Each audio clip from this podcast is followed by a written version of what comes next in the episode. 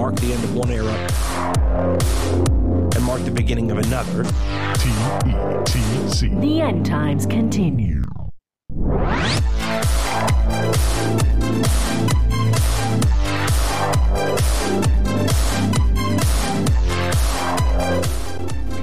Welcome, welcome, welcome to the End Times Continue recording on this, the 11th of December. Jesus, time is moving far too fast.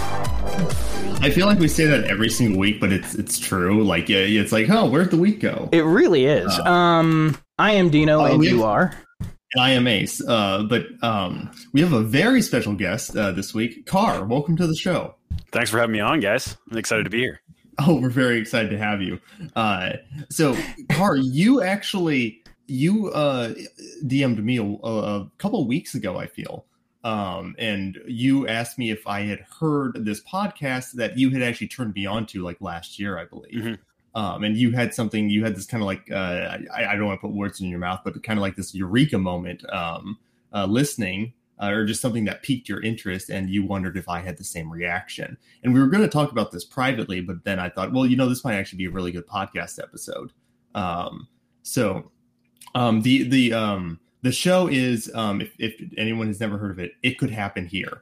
Um, do you kind of want to like give a little description of like kind of what the show is about Sure. in general, like the, the overall podcast a little bit? Yeah, yeah, yeah. I'll give you some background. So I think I DM'd Yeah. you about this probably, yeah, it might have been probably a year ago. It's actually um, the the podcast starts out. Um, it, uh, so as the name indicates, it could happen here. It's kind of like what they describe as the crumbles, like the the Mhm. um, the the crumbling of a certain order of things, um, and going into another order of things, and and kind of saying, you know, uh, you know, th- this happened. This is, happens all around the world all the time. But you know, just understand, guys, it could happen here.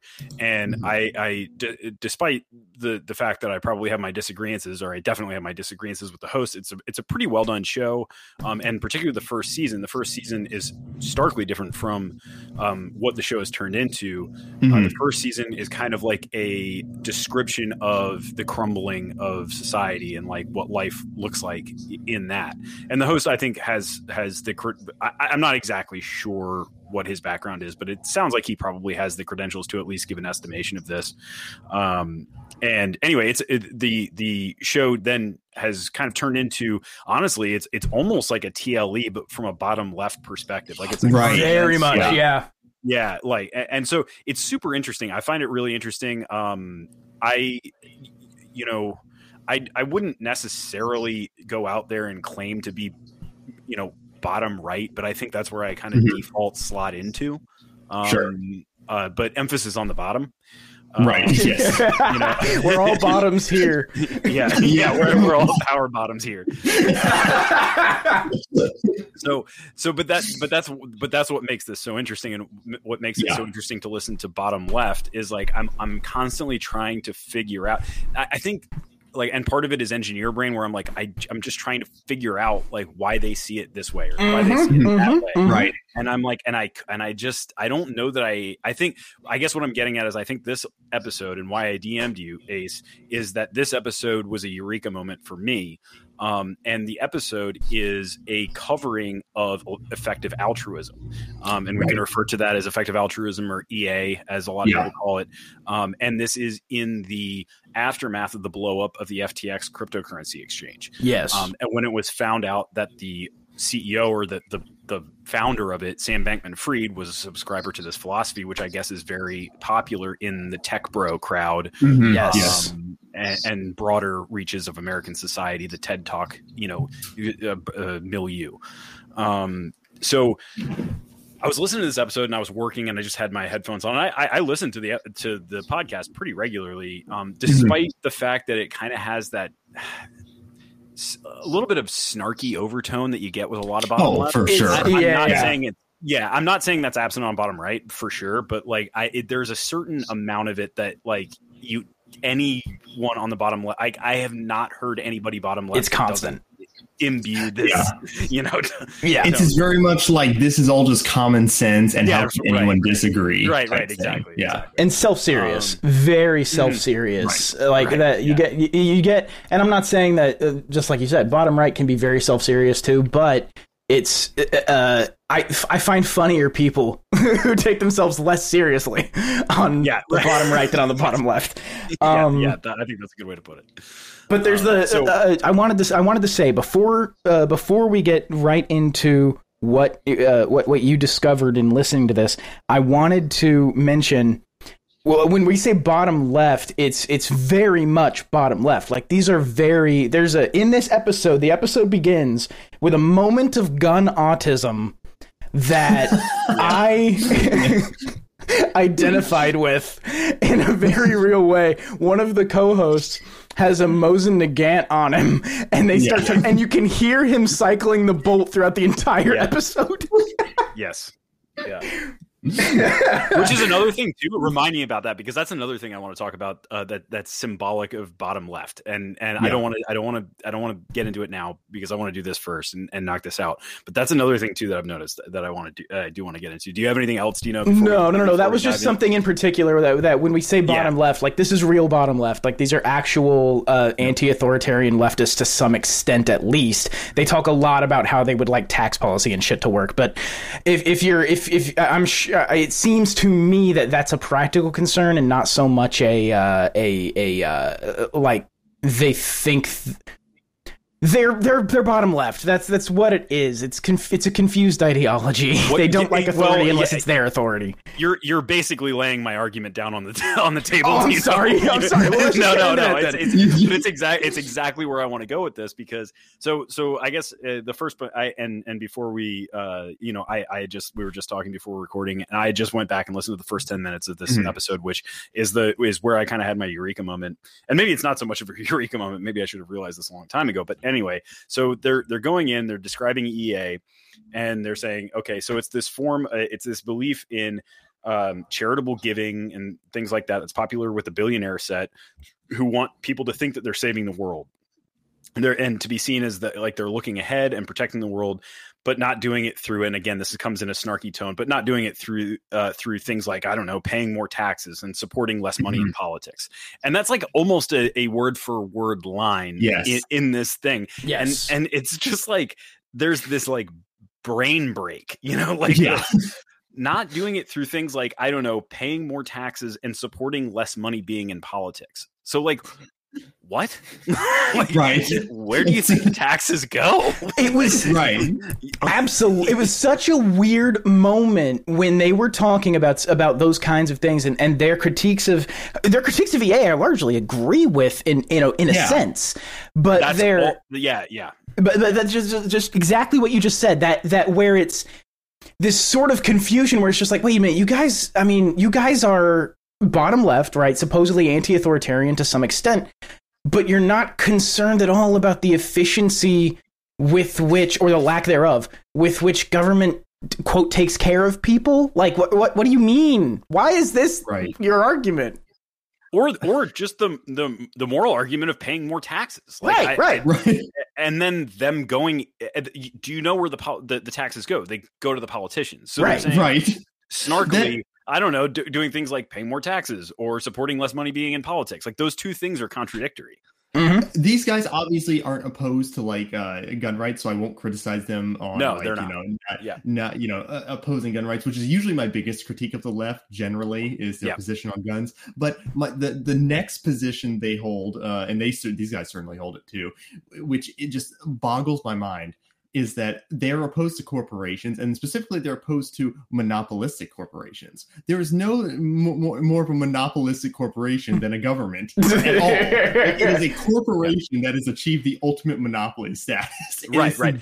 Yeah, and and before we go too far down down the path i would like to at least mention that i understand the concept of like like corporations m- most corporations have ill-gotten gains i get that Like, Yes. you know Oh, they, yes. they have they they receive s essentially subsidy th- by hook or by crook from the government and so Mhm. yes like those 100%. those are those are ill you know a lot of those gains are ill-gotten um but Elon Musk. you I mean, this is the thing. Elon Elon Musk is a rich guy because of government subsidies. It's Yes. it, it- without government sure. subsidy, he he would not be where he is today. Correct. Yep. Absolutely. No, without question. Yeah. Um, there but you will you will have to forgive me for being a little bit dubious um that they wouldn't have the same reaction to just someone who honestly made a lot of money. Yeah, no, no, one hundred percent they would. Yeah, you know like so so I would I, you know I understand where they might say they're coming from but I also think that they would probably believe this if it was just some dude who is peacefully bringing a lot of value to the world A hundred Yeah. and happened to be doing well because of it agreed. um and you know if that's not their position then you know i'll eat i'll eat crow but um uh anyway so they get into it they start saying they they start describing where effective altruism comes from so they say where it comes from it comes from this um australian philosopher who wrote a book in in i think 1971 and i'm going according to them so if they got it wrong then i'm going to get it wrong but Sure. I guess his name his name was Peter Singer, um, and I cannot remember the name of the book or article. It was like it was like uh, morality, wealth, and something or something like that. Um, but it, it, they they go on to describe that he- is writing that that there is that, and again, it comes in the snarky tone of there's no difference morally in your obligation to help a guy who got hit uh, by a car in front of your house and someone who is dying in Syria. Um, I, I- know that this is definitely super super nerdy libertarian theory, and I know that they Mhm. don't agree with it. But like, I, I do believe that it is important to to support the or to build the foundation of at least libertarian theory of saying, you know, technically speaking, from a moral from a very very foundational view, you are not morally obligated to help the guy in front of you. Right. Um, and I, think It I might do be think morally virtuous of you to do it, but you're Yes. not morally obligated. I think everybody on the show would go do it. Yes. But Yes. when you when you say when you say that you are morally obligated, it, it would mean that there is there could be some criminal charge against you, Yes. or you could you know if you do not, and there could be any number of reasons that you do not want to go help or or cannot go help. Right. Um, The and- incentive is or- also perverse in the other direction because there is uh, such a thing as liability that comes from a failed or, or botched rescue attempt. right. Right. So, like, if you go try to help someone and you fuck it up royally and they end up more hurt, you're liable for that. So, if you don't know what you're show, like, doing, if you try to go, if you try to go help someone drowning, there's a good chance you could actually uh, cause that person to drown. It's Yes, it's you will do. You will do worse if you try to reach too far outside your skill set in trying to help someone. You can do worse. But but even that is is is kind of a pragmatic stance. And i think that what i'm driving at is that there is a moral stance here that, Yes, that yes, you, are, yes. you are not morally obligated um, to to render aid. You should i think Yes. in my opinion if you can and and if and if you feel competent in doing so. Um but in but it this has less to do with um the person who is hurt and more to do with the the the potential criminal charges from negligence or something Right, like that on right. right. who doesn't Exactly. which sounds shitty in this scenario but if if you're building up a, a framework like if you if you make that decision here then there are some really shitty things that happen up top you know exactly. And- and also, you know, I, I think it's important to distinguish because a lot of people will hear that, right? A lot, a lot of like normies, let's say, might hear that, and they'll think that's very callous, right? It's Yes, like, oh, right. you don't think there's any moral obligation, but just, when when we're talking about moral obligation, we, we mean something that if you fail that obligation, then someone has a right to force you to fulfill that obligation. yeah right Yes. That's where it's not necessarily saying that it's uh you it's not good to help that person. It would be morally we can say it we can both say it's morally good to help that person and it you there's no moral obligation to actually do so. it's not a. It's not a moral duty. It's it's Correct. more of a moral right, and, and, and a right that you should. Uh, that you should exercise the right to help people. Like that's that's Right. that's more And of the side that it lands on. and if you were f- forced to go help that person then it wouldn't then be good it would just be an obligation and i think Right, exactly. It wouldn't be Yes. virtuous. It would rob Right, the right. virtue out of the act. Yeah. Um, I did I did uh, pull up the name. It's Famine, Aff- Famine, Affluence, and Morality, 1972, according to Wikipedia. I think they said one, but it doesn't really. He might probably wrote it in one. I don't know. Do we want to give a short description of what effective altruism is uh, for people who might never have heard of it before? Uh, yeah yeah we probably should i mean do you want to do that i, I don't I, can. yeah, yeah, I, yeah, I'm not it's. sure. I'm not going to go too far deep into it, but basically, it's essentially just the idea of that. Um, it's kind. It's very much utilitarianism, and they point that out in the show, and I think it's a. It's a good. Um, link, What a great which is to critique say that, was too. When when the It dude, was. it was I the thought it was co-host with, I think it was the co-host with the Mosin, who said, uh, who was like, every evil in the history of mankind comes down to utilitarianism. and he was kind of right. I agree. I really agree with that. yes, There absolutely.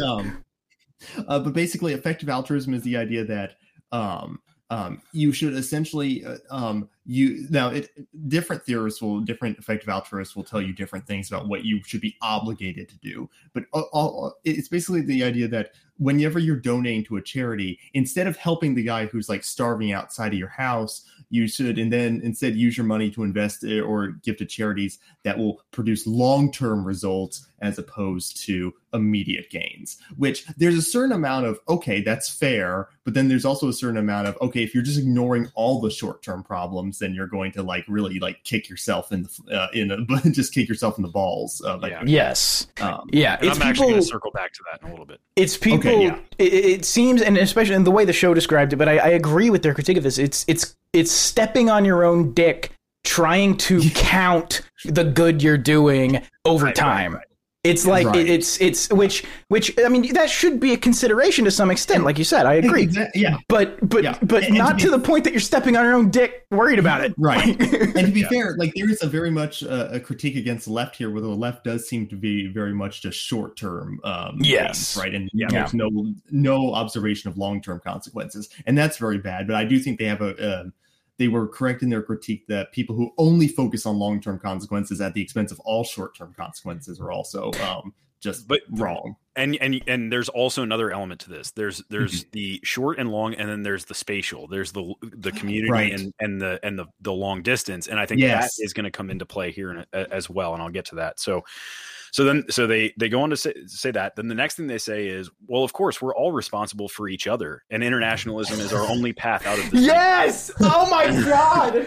We're all And- in this together. and and i mean i'm just like listening to this and i'm like oh my god like Yeah. it, it's it, it this is the global this is uh, this is why they are so silent or so um reactionary about the right's reactionaryism about globalism Yes. um and and and that's so that was kind of an interesting um That moment where he says internationalism is the only way out of this hell, I'm like, this- yeah. whoa, Yeah. hold on. yeah yeah. yeah yeah no it, yeah it's it's super revealing um Yeah. and because and then he goes on to say wh- because when we ignore authoritarians abroad it comes back to haunt us as authoritarianism at home when i when i would say it, it's almost quite the opposite Yeah, it's the Yes. opposite. Yes. it's- we, because we're empowering people at home authoritarians to go Right. quote unquote take care of in fact, authoritarians abroad how which many they then just- authoritarians how many authoritarians in those countries were propped up by uh, the Exactly. CIA, our CIA, right? Right, right.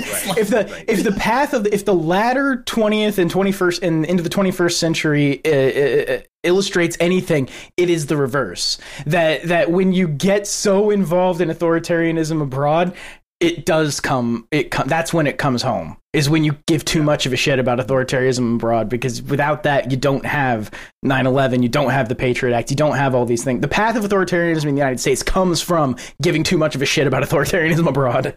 Right, right. So then they they go into this and they have this one sentence, and I am going to bounce this off you guys for discussion. Oh shit, my computer just fell asleep. Okay, so they say one reason. So they're now they're they're they're going back to describing the difference between helping um, the guy who got hit by a car in front of your house and the 2,000 Syrians getting shot by their government. And they say one reason there is a moral difference is that you can immediately help the person in front of your house. And there, I think that there's a lot of truth in that. Mm-hmm. But Uh-huh. but my question is, isn't this essentially just effective altruism? You're you- you're deciding where to be more altruistic. There's no rights involved. This is just how you're adju- how you're adjudicating Right. resources. If the Um, argument is that your morality extends, uh, your your moral obligations extend only so far as your actual practical ability, which I think there's something to that idea. Yeah, that, yeah, that, yeah. that you can't, you cannot meet a moral obligation that is outside of your ability to meet. It's just not possible. Yep. Um, yeah, that that is that is the same sort of logic You are going applied to to, yeah. You're going to be more effective in uh, distributing your altruism in front of your door than you are in Syria. Yes. Right. And if they re- right, and if they believe that well, we're all in this together, and there is Yeah. no difference whatsoever, then that seems uh, you know contradictory with what they just said, as you, um, as you quoted, right? So it's, it, it very much does seem like yeah, you cannot have it both ways, really, if you want to make that claim and be against effective altruism Right. uh, altogether as a concept. So anyway, yeah. So I thought that was super interesting. The last point I want to I want to to to bring up is uh, at least with regards to this is so they say Singer ends up doing a TED talk, which is adopted by the, a lot of the tech guys. Which yeah, I mean obviously, um, and then they he goes on to in asking in the te- in the TED talk, which is better to give a guide dog to one blind person or to cure blindness in two thousand people, and then they they go on again snarkily. I don't know both. We have the resources to do both. Tax the billionaire class and corporations a lot more. You could provide the blind person with free healthcare and expand charitable giving. It's a false choice. Like, I mean, I guess, but I mean, uh, aren't aren't we back to just this is just uh, effective altruism, where where where you feel resources are uh, are best uh, are best spent? I mean, That's I a, that is a great observation. If if effective altruism purports to be anything, it is the observation of where resources can be best spent to do quote the most good. If you can Right. quantify that, which you can't, which is why utilitarianism fails. Anyway, the the the idea being that um, you you do the math on how much good you can do, and you put your money there. They're making the exact same argument. The only difference is that they want the government to take the money and put it where they want it to go. Right, exactly. That's a, Yeah. exactly. So I it, it was it, so it's this bizarre 10 minutes or 8 minutes where they are uh, purportedly shitting on effective altruism but just describing their own version of effective altruism Right. which is where resources should be spent. Right. I, I you know I I don't know. It was just it was it was very enlightening. That in that in combination with like the international aspect and um it was just like, "Oh, okay, I think I I get it now, and maybe I'm just slow. Maybe I should have gotten this a long time ago. But uh, yeah, it, it's I it it was for me a light bulb moment. Anyway, It- it is no, you're you're absolutely Yeah. right because it's one of those things that I and, and I had a similar thought, and that's why that's why I thought the beginning of the show stuck out, and that's why I I, I thought you might be talking about because we didn't we didn't talk about this beforehand. We didn't talk about what had stuck out that made this conversation happen. It was more so I was listening to the show thinking what what would stick out to Car? What would stick out and and it was that chunk of the show that hit the most. That was like this is an ideological inconsistency that seems to be just totally glossed over as if it's as if it makes perfect sense, but it really really doesn't. And um, it, it's actually that chunk of the show where earlier when I said this is a confused ideology, that's exactly what I was referring to. Right. And, And I it was brings it into gonna give away the stark contrast. No, absolutely. yeah, But it brings it into stark contrast in a way that I, I didn't really realize how confused it was ideologically until hearing that first 10 minutes of the show. yeah, yeah. I, it's it's uh it it it clarifies a lot of things for me um because it, it it and I'm looking back particularly in the last two three years at at a lot of the stuff that I see from bottom left, I, either through C4SS or for through people that um you know mutuals on my timeline that I like, um but uh it it's like the uh intense intense hatred of the idea of secession. Um, Oh, yeah. and, you know, and and I never really understood that. It's like if you can get away from the federal government, like yeah, like you probably should. Um, that's not to say that you're Mhm. guaranteed um, anything. uh, You know, you're. You, if if if you grant that yes, it would be a clean break and you don't have to deal with any any uh, cleanup afterwards, like you are going to well, you're at least not sending taxes to the IRS. Like, I mean, Right. there there is there is a measurable amount of freedom that you're going to increase immediately. Um, what your gov- your state government or local government does after that is, you know, it's it's never a guarantee. It's never Yeah. Yeah. Guarantee. It's it's not going to be a guarantee the other way either. You know, if you if you Right. say, well, things would be better if the United States was absorbed into the EU. Well, you can't guarantee anything that way. Either. Right. So like, like it's all a dice roll. we're yeah, Yeah. we're at loggerheads there, but like at least you're you're you're pushing power down closer uh, uh, to Right. you, where you can theoretically affect it more, at least mathematically. Right. Um, yeah, and I so, mean, uh, to to steelman their argument, right? They would probably say that, well, uh, you know, when you break up, you're going to have more ideological centers um, all around. Like all these like different Right. cultural centers are going to like uh, homogenize into their own like uh, city state type things, and then uh, some of the people in there who are outliers in that society are going to suffer more. Sure. Okay, I, I I agree with that. I agree that very much could happen. Um, I, I think it's still better because those people, it would be easier to leave that state Yes. uh, than it is to leave the United States uh, of America. right. Um, right. A It hundred is percent. easier to hop over to another city state type uh, type uh, Sure. situation where that isn't a problem. To clarify, Uh, though, this isn't also, also what you're um, yeah. i- go in a local area it's your your politicians and the people who rule over you are in closer proximity and i'm You're just gonna, gonna, you're gonna see them in the grocery store and at the bar. And they're That's gonna, right. they're gonna show. And They're in gonna back probably alleys, need to show dark their alleys. face at some point. Yeah. yeah yes. The well, I mean, it's just like with Ted Cruz coming to coming to that parade in Houston. Immediately, someone hucks a fucking white claw at his head.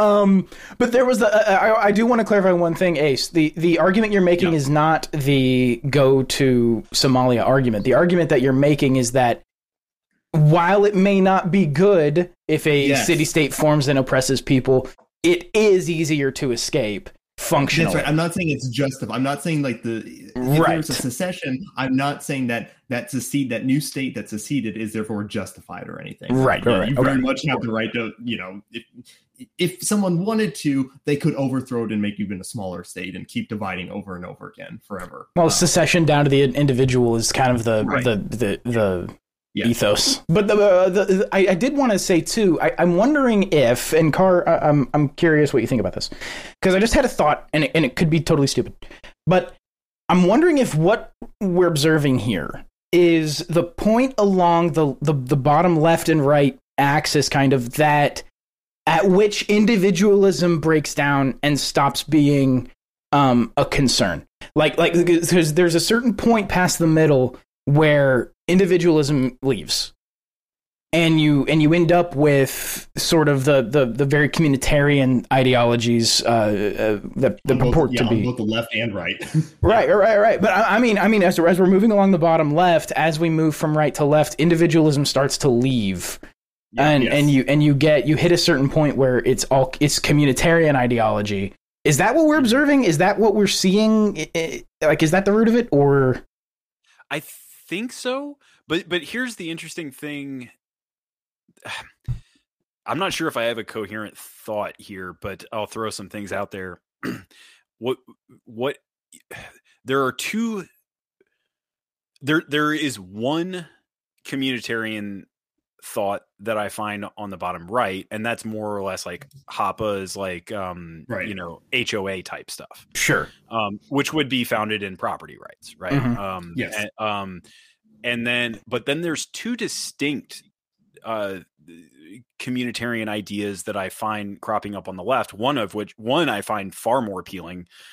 One is the you know hippie commune type stuff, yeah, um, and then the other is this, which is like internationalism. Yeah. I think You know, Right. you know, like I, it- you know, it's it's very Yeah. strange, you know, and again, it's like it's the the what you guys were talking about, long, long, like the, uh, along the timeline, like short and long time preference, but then there's the spatial thing, like where it's like close groups versus also everybody, you know, and that so those two things are are at play as well, and I don't really see the spatial thing at play on the right these Mhm. days. I mean, I guess you could say insofar as as like I don't know, like Nazi Germany was right um that you know that they did go and try and conquer everyone around them, but I, I mean, I think that was always a resource grab. I don't think that was Mhm. for any real Yeah, reason, imperial expansion as a concept isn't tied necessarily to right wing ideology. It's a, it's a, it's a, like you said, it's a resource thing. It's a, it's, Yeah. it's a border control thing. It's, it's based on these other practical concerns. Because you see, because the left does it too. I mean, the, there's Yeah.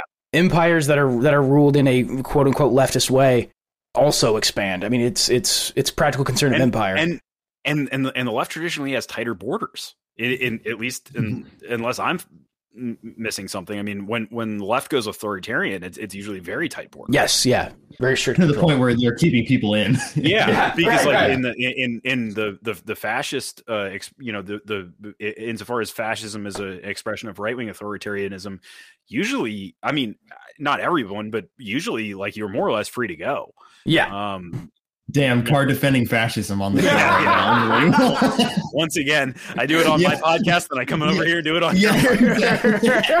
the fascist expansions in real time. but but there is something to that like where and i'm not like mr expert on on um you know fascist uh expressions uh, you know in say the 30 20s 30s 40s in in europe but i mean i do recall that it was kind of like a okay if you don't like this get the hell out uh, period of time before things really got ugly right. um, and it's like we want to find our people and amass this around our people and there's a rejection of a lot of people whereas like Right. the on the left wing is like no no no you're in you're trapped in here with me and we're all gonna and we're all doing We're all going to equally suffer together. yeah yeah At yeah. least to some extent, yeah. I mean, there, there, there, there does become a point in, I think, authoritarianism uh, conceptually where you have to eventually lock someone inside. Like, but, but I think that's a, it's a, it's a temporal issue where, uh, you know, as far as like, at, I mean, like you also at a certain point, it has to be done. yeah right. I, I do think you see that on the right. I think North Korea would be an example of a right wing like okay dictatorship fascist uh, area that does keep people in. Probably. Well, we're also running But into it- it- horseshoe it's also problems just- too, trying to Yeah, yeah, I describe. was say horseshoe. yeah, I'm gonna. That's exactly what I was going to say. It's the horseshoe problem. yeah I, I Um, think actually, Carl, what you brought up though is uh, I, I think like it's I don't know if I would call it communitarian because as you said, it's kind of like an internationalism. I actually feel like it's more of pulling from like a classic liberal area. Um, okay because it, I, I think from from what I've seen personally, because I've seen the same thing you have, or I, I think a lot of the same thing you have, where um, some of the people against secession are doing it because, as I said before, they think that well, if we secede, it's going to lead to more people's rights being violated in the long run. Uh, because what's Uh-huh. going to happen is you're going to have all these little little tiny states being um, um, uh, coming up, and they're going to be more tyrannical in smaller geogra- uh, geographies, right? Uh, yeah geographies. Jesus Christ, I can't say. um, but all these little uh, sectors, they're going to be more tyrannical. And I think the classic liberal um, kind of ethos is kind of this idea that no, we need a small government, but we need a big government to cover everyone's right, or not a big government, but a, um, a government that is small enough to that can be overthrown, but can still protect everyone's rights Mhm. um, throughout the. It's kind of almost a Randian thing as well, which is really fun. 'cause Yeah. I don't think a lot Yeah. of these people would be consider themselves right Randian. right yeah so, again again Yeah. weird horseshoe shit coming into play exactly. Horseshoe strikes again, right? Yeah. God, Yeah. yeah. it's it's really weird. It's really weird. Um, but uh, but yeah, nonetheless, I mean, I at the end of the day, I do enjoy the podcast and I do enjoy hearing that side of things. But yeah, you just run into this like this weird like brain break stuff that yeah. man, We- we just- it's- it- it's a good observation because like uh, i mean just like that there's there's i don't i have not seen something uh or or heard something that that that brings into such stark contrast the the ideological confusion that that you see on the bottom left between this idea of of of uh well, I mean, ultimately, it's a fight against utilitarianism, right? They hate utilitarianism, but ultimately, the arguments are utilitarian. Where, where, Right, exactly. and and I haven't seen anything that brings that into such stark contrast as as what you found here the the first ten minutes of the show.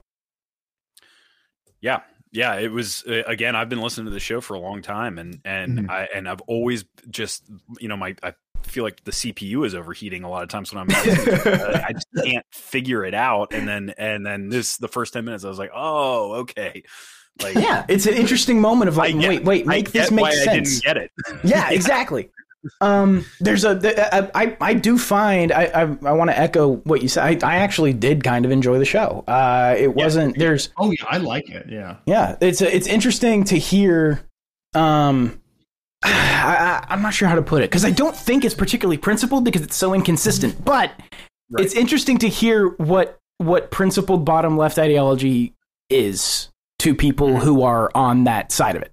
Like it's it's it's it's interesting to hear the way that they see things. The the the math that they're doing to come to conclusions is so different from from from what I'm used to. Does that make sense? Right. Yes, absolutely. Yeah. Yeah. yeah. I mean, for, at least for me, like it's it's very property rights oriented. So it's like, okay, well, whose you know property is it? Okay, well, they can do this and that. Right, right. And, you know, and and and and you may not agree with it, but at least I I feel that it makes sense. Like you can Yeah. you can you can deduce who owns what and who is owed what, uh, and you know who, you know you can come to It's internally coherent. you, yes you can come to reproducible conclusions. Right. Yes. Whereas I'm just not entirely sure you can over there. I think there's some. I think there's a chunk of it that's just vibes. Where it's Yeah, just, I think there's a chunk of it where it's just, uh, well, I, I mean, I don't vibe with that, so it's bad. Well, yeah, and and that's actually that is exactly what I wanted to talk about uh, as well, um, if you'll allow me. Uh, the when you were talking earlier about the Mosin Nagant um, that the guy had, I think that there is this that the bottom left is and and bottom right, mind you, but but for this episode, uh, talking primarily about the bottom left, that is so aesthetically driven that yes. almost it almost gets in the way of everything. else. Dude, dude, Yes, I had the 100%. exact same fucking thought with the Nagant thing, where it's like, dude, Yes. get a get an actual warfighting gun. What are you doing? Get an AR-15, but but, AR, but but the AR-15 is not really all that acceptable on bottom left. Why? Well, it's aesthetics. it's not. Yeah, it's not a It's Soviet because gun. It's black car. That's why. That's why yeah, yeah, yeah. But you're It's- right. it's- It's entirely aesthetic. The only reason to go for a Mosin, at least now, is is it's fun reasons. They're entirely aesthetic versus Yeah, exactly. better weapons platforms. Uh, it's not to be a gun autist about it, but like the, there's a you're you're 100 percent correct. It's an aesthetic concern entirely. yeah. Yeah, I was- mean, the that's a great it, it's it's it's just incredibly outdated. Cool gun, yeah, absolutely, Yeah. really. Cool. Sure. but used like, to be very cheap. Used to be able to get them by the barrel.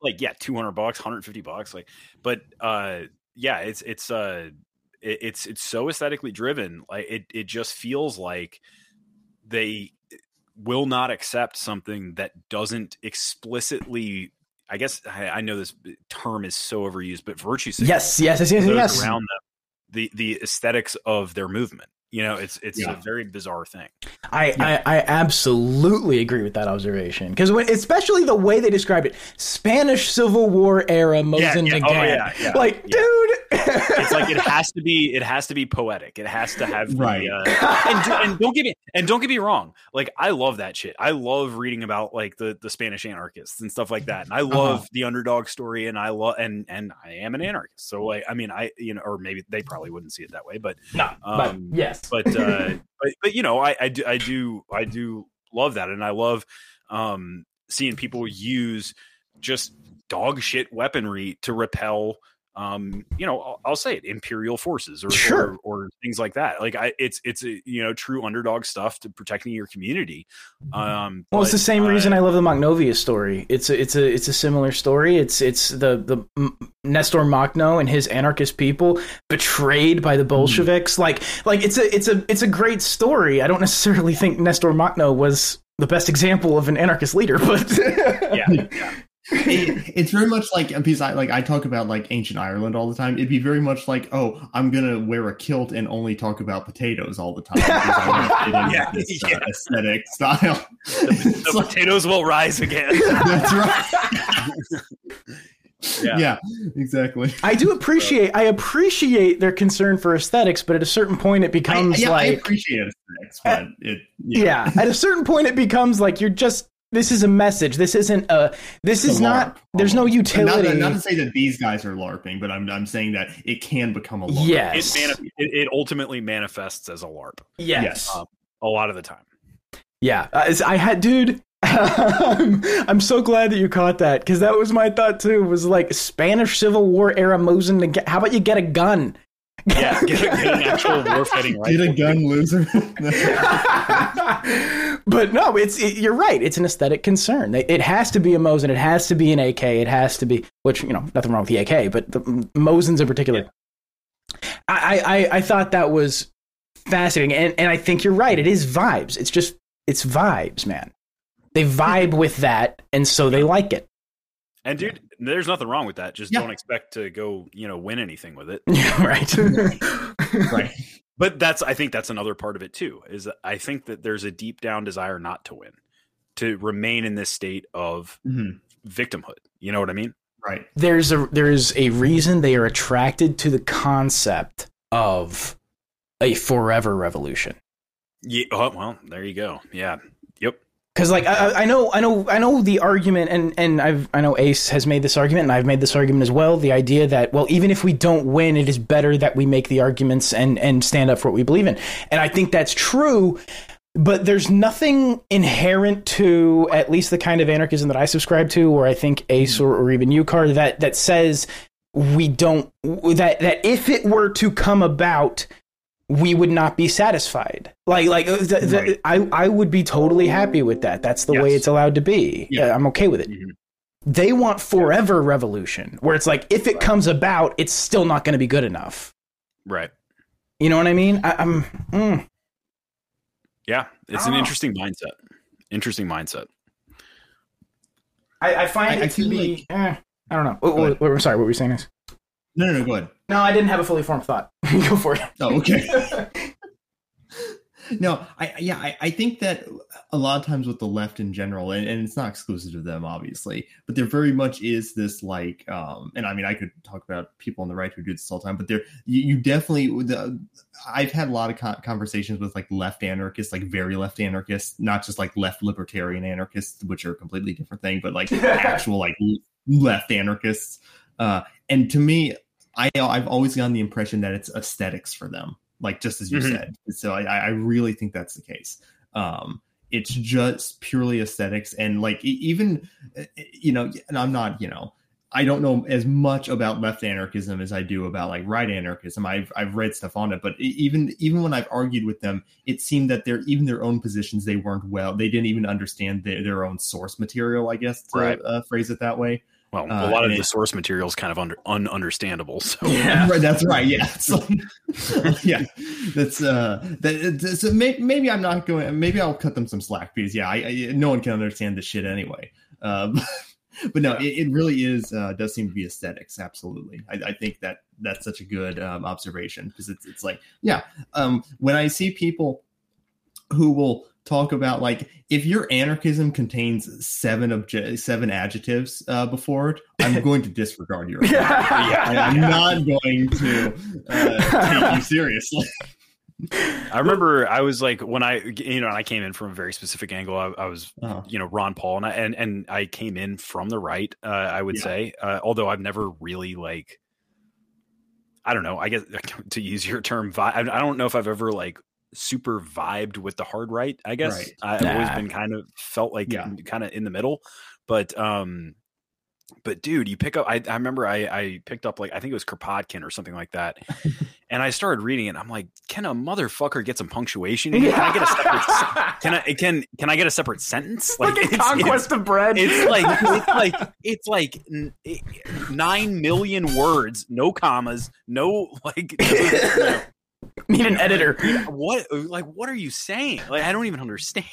like help me, help me There- understand. There's been a huge divide between like continental and analytic philosophy, and you can really read it when you read like people Yeah. when you read like especially like uh Kropotkin or something like that, or oh my god, d- don't even get me started on Perdone. No one. Oh can no, it was Proudhon. Perdone. It was Perdone. Oh, it was Proudhon. It was yes, it was. Okay. It was Perdone. It was uh, what is property? I think. Yeah, Ah, okay. yeah. Uh huh.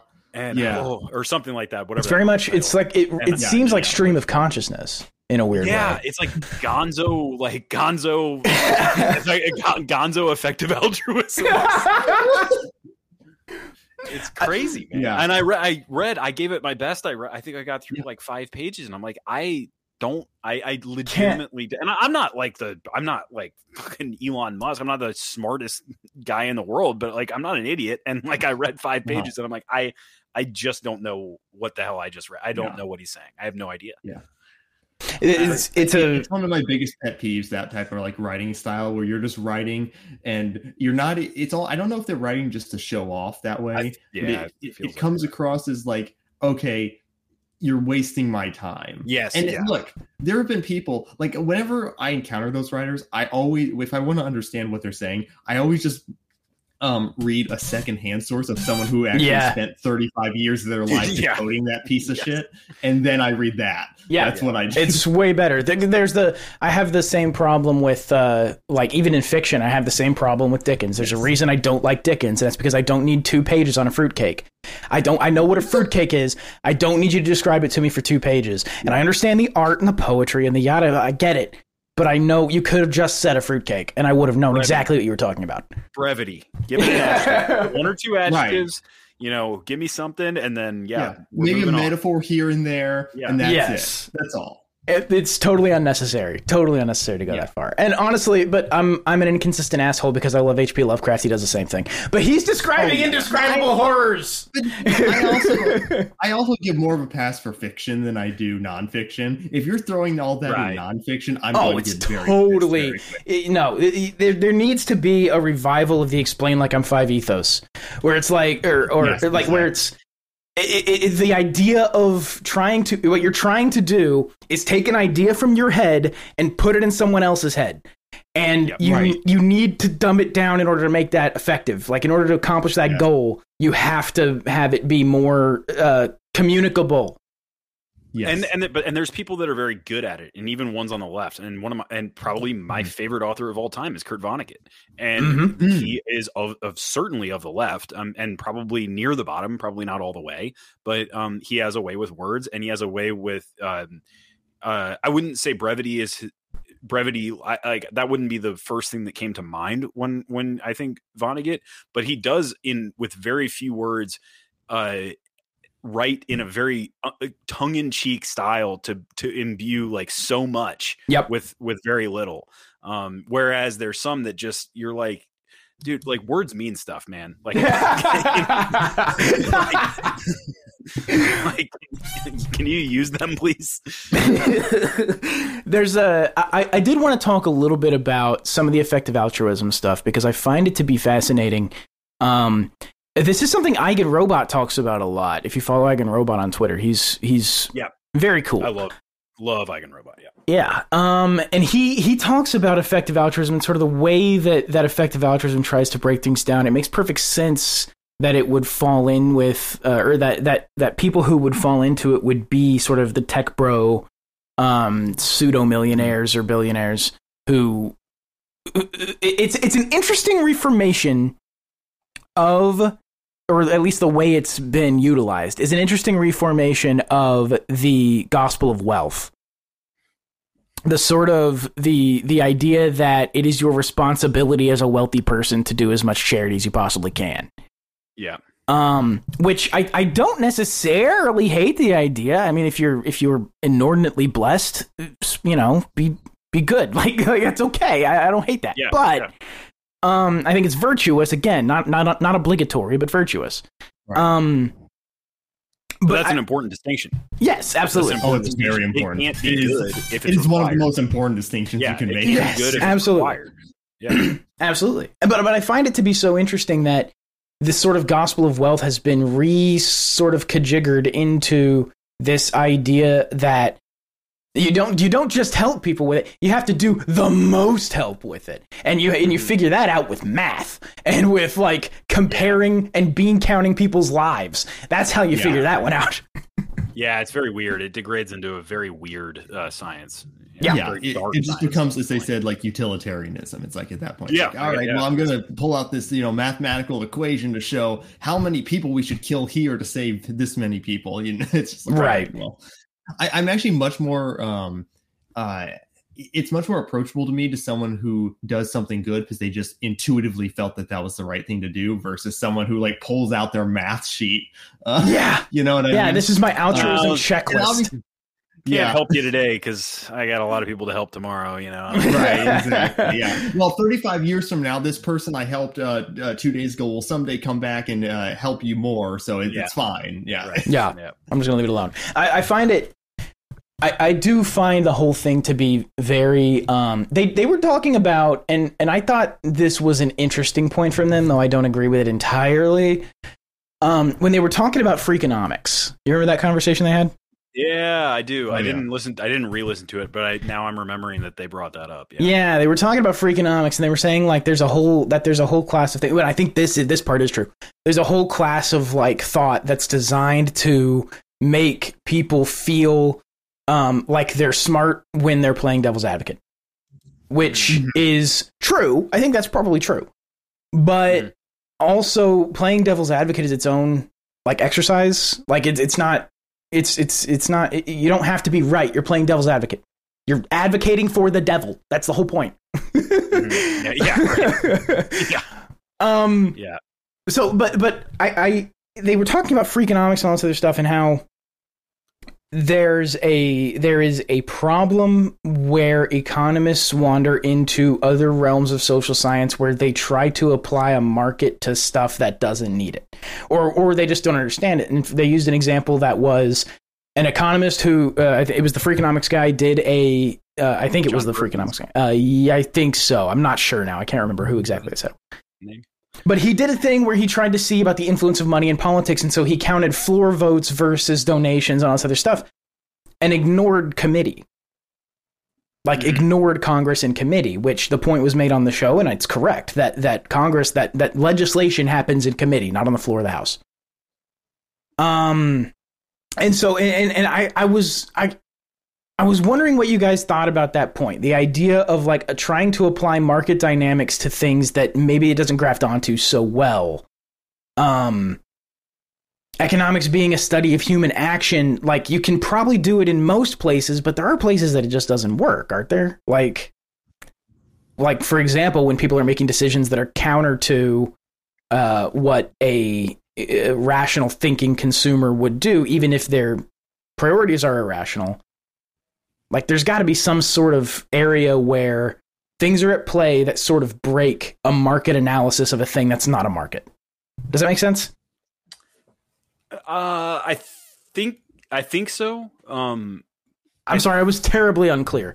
I know. no, no, no. I, I, I think I see what you're getting at. I think what like Austrians would say would be Mm-hmm. that um ultimately even if things are not monetarily uh preferable like other things come into play and that would still count as a market analysis Okay. is that no, yeah, that makes is that sense. what you're kind of getting at no, Yeah. yeah. yeah, yeah, that makes sense. But it's one of those things that. Well, what was that, Ace? I'm sorry. Oh no, I was just gonna like piggyback off of Car's point and say like, uh, like you know, w- w- also when like Mises is talking about rationality, he's not necessarily using it in a colloquial sense we might think of. No, right, right, right, right. It's based on the know I person's mean? subjective Yeah. values. Like, right, yeah, right. So if they're acting crazy, but they're doing things, if they have some insane goal and they're you know implementing steps to attain that insane goal, they're being both rational and insane at the same time. yeah, Yeah, right, right, Uh, right. yeah Yeah.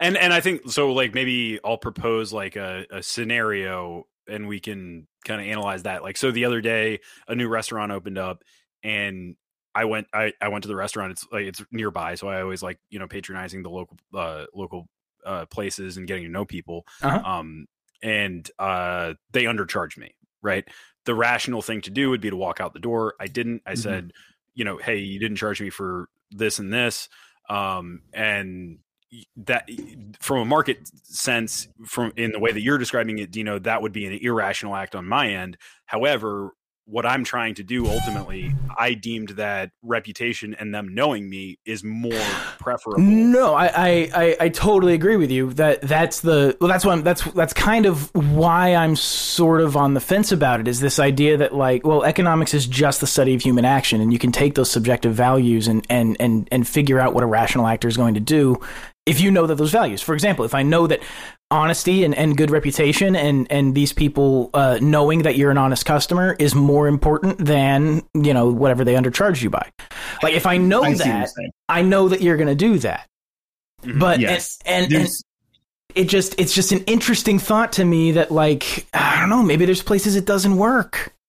Um, I, I think there's places where you can't know, right? Because as you said, so like to to fully understand how you think someone might act, you would first have to understand their subjective values at any given time. So there's certain times, you know, this is the whole this is the whole thing about you know why we don't believe in central planning or why we don't even think central planning. Yeah, because you don't know. in any fundamental Yeah. way, because you don't know. Um, uh, so so there's certainly like an epistemological problem there where it's like we cannot know what other people are are, are valuing at any given time, so we can't predict their actions. Really. I'm sorry, I'm coughing. Uh, maybe that's the maybe that's what was maybe that's what was sticking with me about it. I think that's probably what was sticking with me about it Yeah. was that like you can't you cannot make predictive uh you can't really be super predictive with an analysis like that. You you can't you can accomplish a lot of things. You can figure out maybe why something happened, but you can't figure out Right.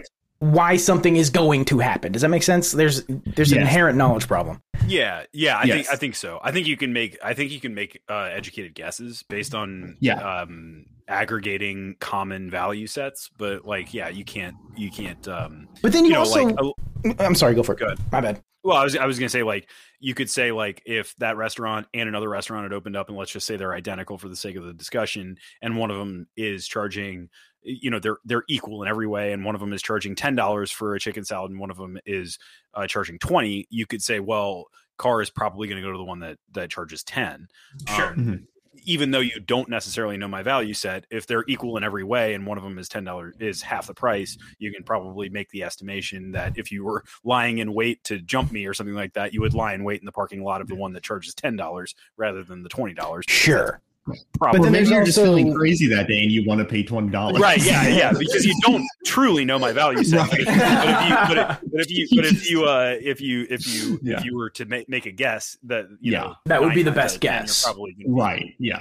Yeah. Oh, there's also the problem too of of methodology. Like when like when they were talking about the the the money and politics thing and like, hey, money doesn't really matter in politics because look at these floor votes. It's like, yeah, but you just ignored committee, which is where legislation happens. Is in, is in committee. Mhm. You have to you have to look at where the thing is actually happening. like there's a there's a methodological issue with only counting floor votes versus donations. I I certainly think there's like uh, going back to what you said though, Dean. I think there's certainly an economic point where like what, what you said uh, makes a lot of sense. Where people, specifically people who are not the Austrian school, will try to look at aggregations of like wealth, let's say, or numbers of like you know whether that be like GDP or something like that, and they'll try to make like guesses from that or to determine like this means this when it, there's like not a strong correlation there. Oh, really. yeah. Um. So so you kind of have this effect where like non-austrians will maybe look at a graph or look at sets and they can get some very very uh, like what i would view as like very off uh, conclusions from their from Oh, yeah. sets because they're only looking at it through kind of like this beam counter angle and not from like these are human actors with value sets that change uh, over time Absolutely. Yeah. I I wanted to. I wanted to also point out, Car. Uh, uh, again, another reason that I kind of liked this show.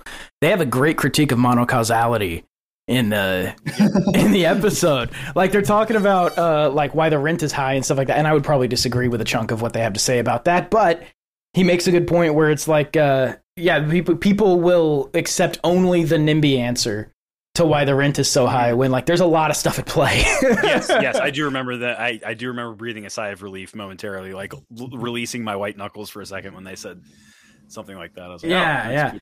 It's like okay, so it's not mono. Okay, so we can at least agree that these things aren't monocausal.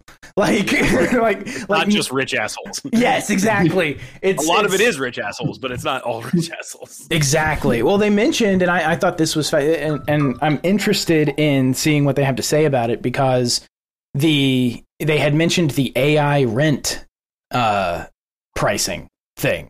Had you seen? Had you seen this? Ooh, I don't know if I remember this part. So there was a well, it was a news story that broke a little bit ago that Oh, okay.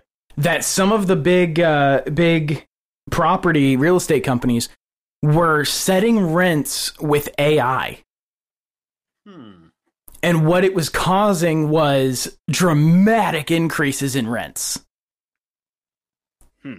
Because it was the the the AI was was you know making you know considering certain things. The AI, it's it's fucking stick skip logic. It's all fucking skip logic. But the but the the, this this program was setting rent based on factors that didn't necessarily apply in the places where the properties were.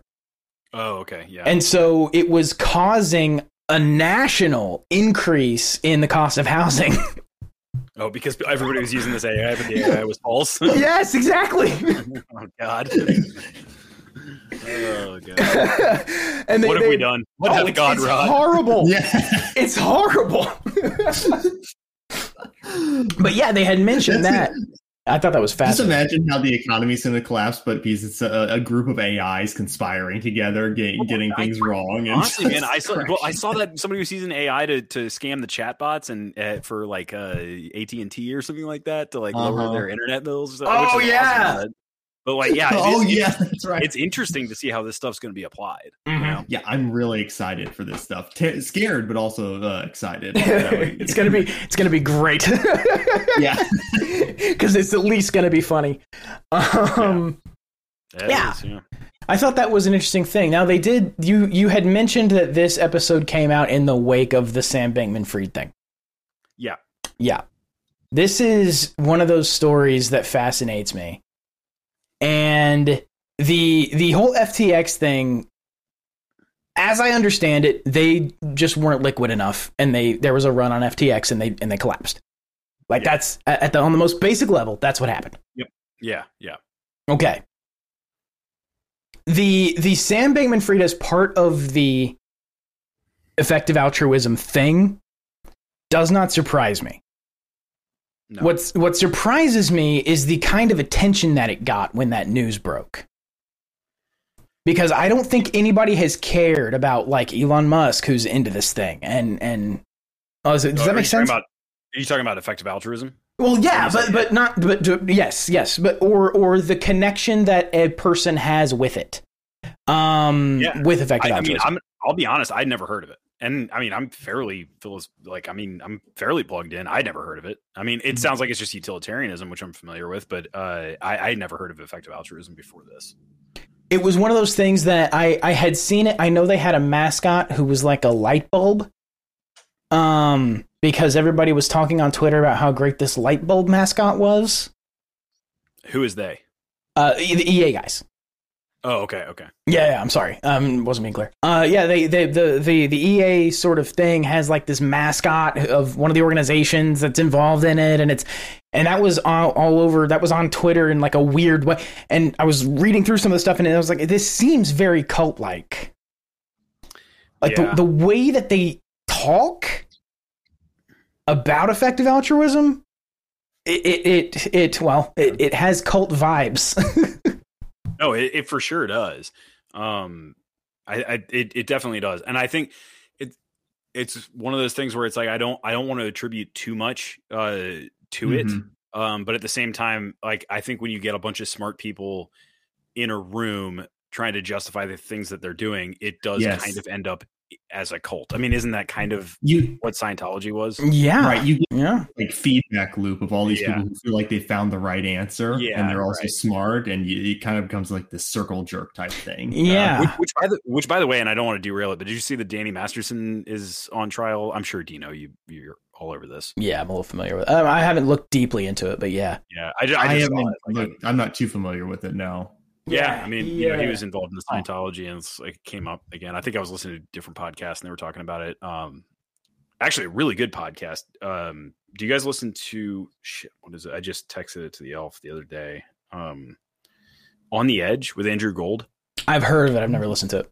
Man, I- I, I- really I've enjoy heard it. I really enjoy it. The host is really good. He's super good at being pretty detached and just honestly interviewing people and not being too full of himself and letting them run the show. It's Mhm. really good. And he he did an episode on the Danny Masterson trial, like on how it's going. That was probably a month ago, maybe a few weeks ago, and it was it, it, it's it's pretty interesting, man. It's really good. He also did an uh, now I'm just rambling, but he did uh, two episodes on the um, I don't know if it's the founder or just a really prominent member of the Aryan Brotherhood in in the prison system. really? Yeah, dude, really Oh, wow. fascinating, man. And the guy is super eloquent. The guy is really, really not what you would expect. It- The it- AB uh, is one of the largest prison gangs in Texas prisons, actually. The AB, yeah, and they one of the uh, biggest in the in in the U.S. Right? Yeah. I mean, In Texas, they uh they run the meth, or at least they have in the past. I haven't really kept up on on which gangs are doing what nowadays.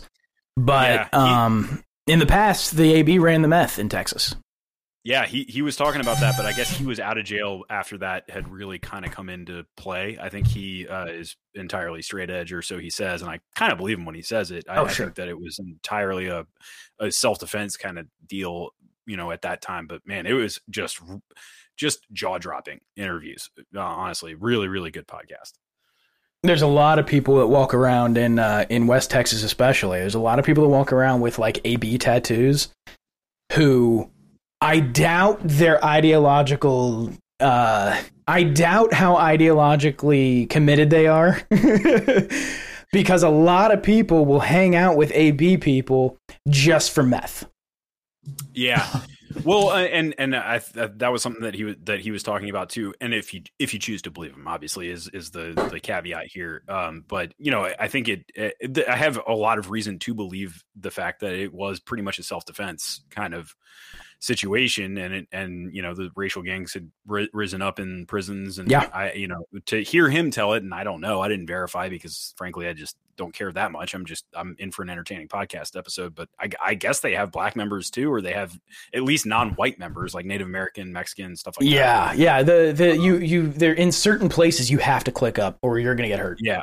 Right, Yeah. exactly. And I think he was in some pretty hard places, or at least to hear him tell it again. So, Mhm. um, yeah. Anyway, um, I Yeah. guess that's kind of getting. I'm sorry. No, that's a it's a fascinating No, thing. I- I- the prison gang thing has always fascinated me, and their connections with um with free world gangs. Uh, the, the some of the most interesting um underworld politics. Okay.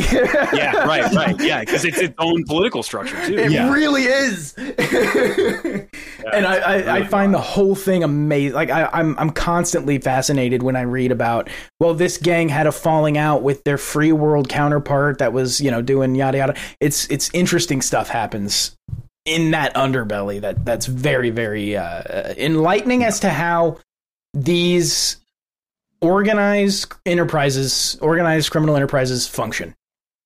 It's, it's Well, very yeah, and cool. I think it's an it's an interesting insight into how humans coalesce under duress, Mhm. Yes.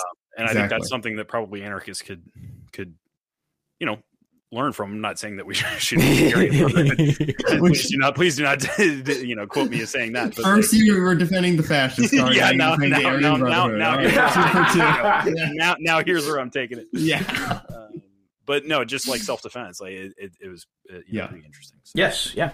Um are there any more insights that you picked up into the bottom left that that you found interesting? There's a there's a there's this for, on a meta level this podcast episode is one of the most dense things.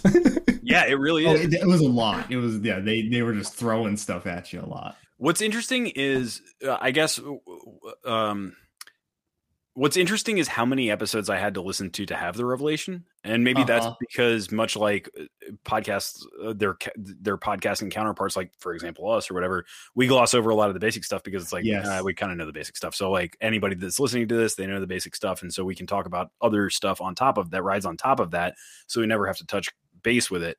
But um, y- you would think that they would casually mention, "Well, we believe this because of this." Every now and then, and I, I don't know that I, I, I've listened to every episode that they've ever put out. I think, Yeah. and and I don't know that I ever had a co- coherent idea of exactly why. Again, coming back to the reproducible conclusions, I'm not sure if I could ever come to a reproducible conclusion if you had said, "Okay, here's the scenario. Think like these guys. What do you think they think?" I don't know that I would be able to do it.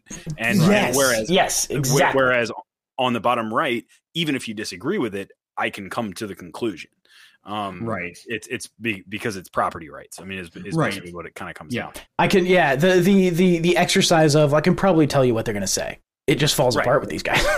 Yeah, I know. I, I'd say I, I really don't know what they're going to Yeah. say. it's a it's a wild card every moment. Like, yeah, yeah. I mean, I, Yeah. I have general ideas, you know. Right. But like, uh, as far as you know, the nitty gritty, I have none. I'm none. But again, I think those uh, we have those general ideas because we we can kind of like guess the aesthetic preference Yeah, of what yeah, they're going to the say. vibes, the The vibes. vibes. Exactly. I think they Pinpoint vibe this way on this one. I was Yeah, about yeah. to say, like, well, we know they hate rich people. So if there's Yeah, one of so- these, if there's one of these options in this hypothetical that fucks over rich people, they're probably Yeah, gonna go with that one. You just spin the wheel and all pie slices Yeah. yeah. tax billionaires.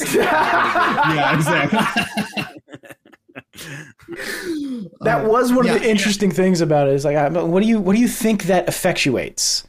And even even the, the it, it's it's almost relying upon to a certain extent any sort of counter structural structural ideology is going to rely upon this, but it almost relies upon the idea that like, well, if you tax the billionaires, the government's definitely not going to spend that money on killing brown people in sand. Like that's right. Like they've done for the last hundred years. yeah, exactly. Right. yeah, let's you know, we hate corporations, we hate monopolies, we hate rich people. Let's give our money to the richest corporation in all of this. Most that monopolistic. is With, most in debt, but also like- most in, with you a know. history of of mass violence. That's, yeah, yes. And now really show Walmart. And yeah, Amazon imagine Walmart, but. Wal- but Walmart is killing people every single day. right, yes.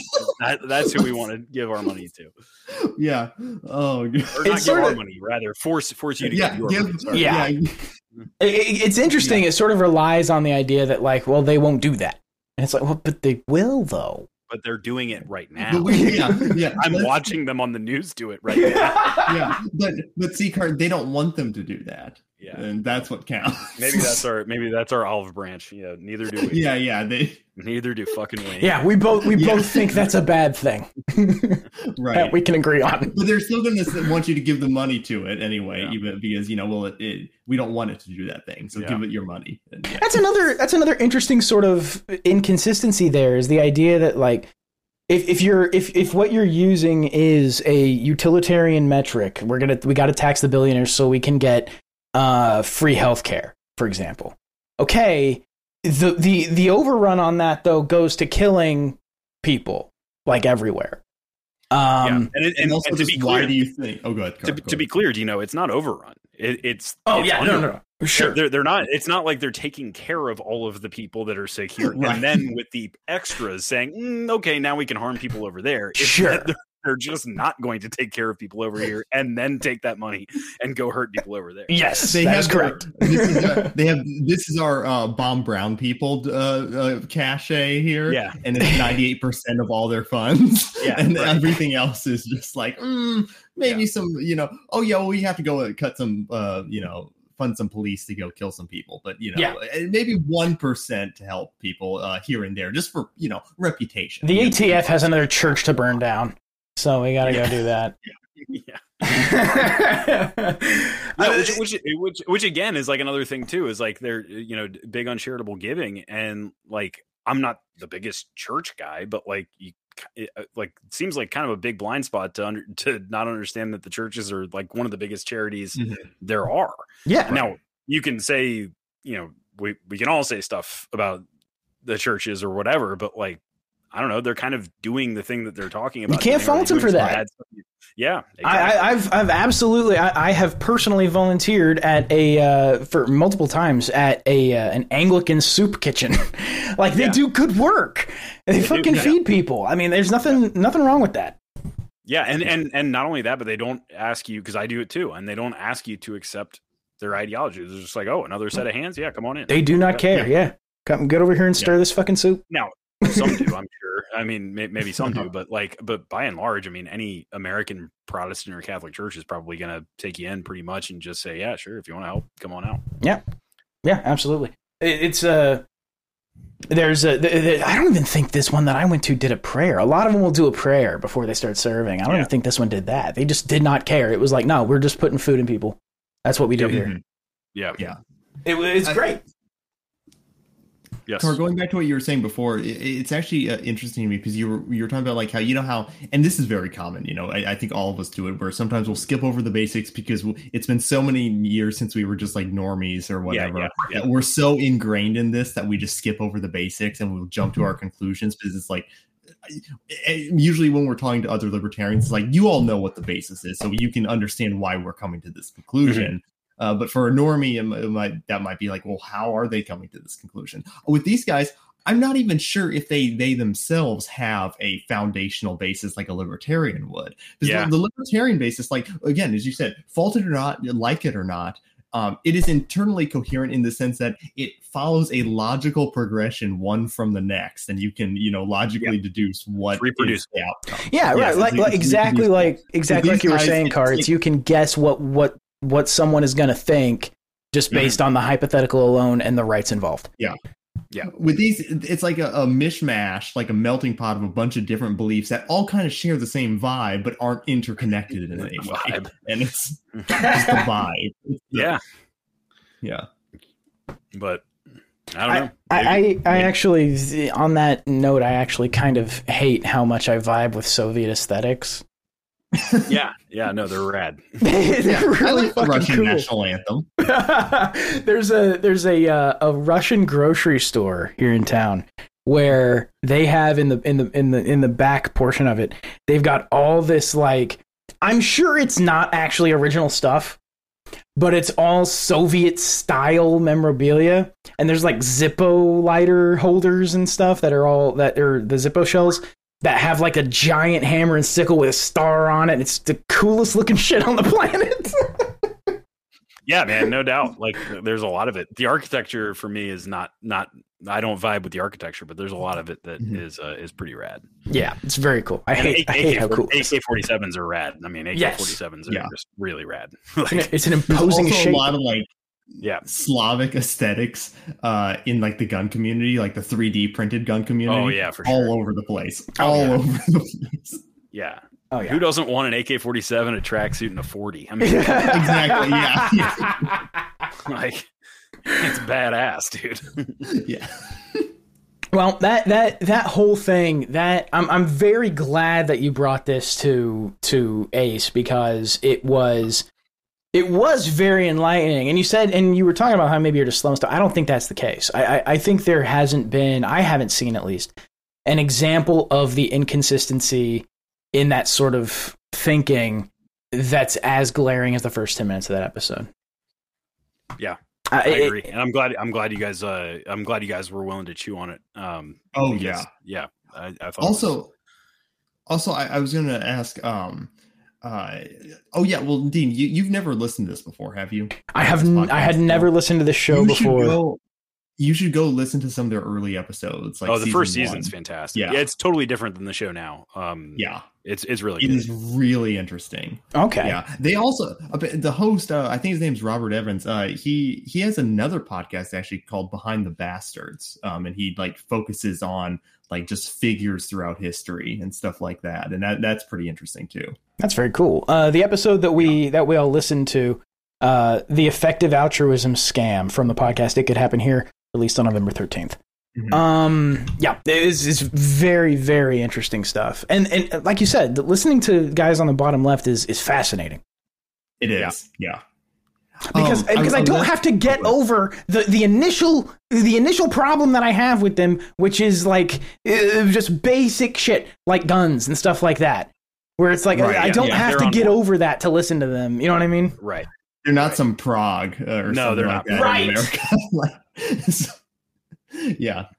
I- uh, while we have you here, Car, um, are what are your thoughts on what Bitcoin has been doing recently? Because I feel like since we have you on, we have to ask you your opinion. on Yes, this. yes. Sure, you have to be asked the crypto questions. Yeah. yeah. Um, That's then the quota. You come with one crypto every. I've been I've been like gripping my seat, like just trying not to talk about Bitcoin the entire time. Yeah, yeah. Actually, before, before before we get into like Bitcoin's like news pers- like by itself, Yeah. Um, I did want to say because you brought it up, and I wasn't going to bring it up otherwise because I didn't want to bring up Bitcoin if we were not doing a Bitcoin episode.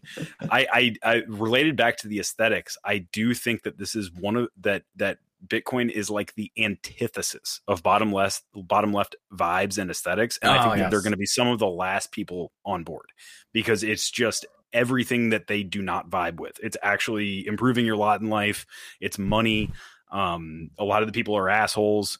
Like it's it's uh you know it, it, it it's very interesting. I, I do think actually you make a great point. It's capital, and they Yeah. hate that shit. Oh yeah, yeah, and not only Do that, but here's here's the biggest part: it's not confiscatable. yeah. Right. Yeah. I just I was gonna say, do you think they are more amenable to other cri- or you know crypto like uh, other cryptos like shit coins uh, than they are Bitcoin? Because I think Yeah, yeah, I, I think so. Yeah, absolutely. Yeah. yeah. Yeah. Like privacy less coins, maybe. Like like No, I I- I don't think it. I don't think it happens. I don't think any of their interest happens at a fundamental um use layer. I think it Okay. is is aesthetically driven. That makes Um, that makes a lot of sense and is a little disappointing, but I get it. like, I would love I would love for the, the the the them to be obsessed with privacy coins and stuff because that Right. would be that would way more people in that sort of space is is a good thing. Yeah. Um. So as as to what's going on, well, Mhm. uh, this is the market at work. Um. So a bunch of people acted incredibly irresponsibly. We were talking about FTX Mhm. and the rehypothecation of Bitcoin that they were engaged in.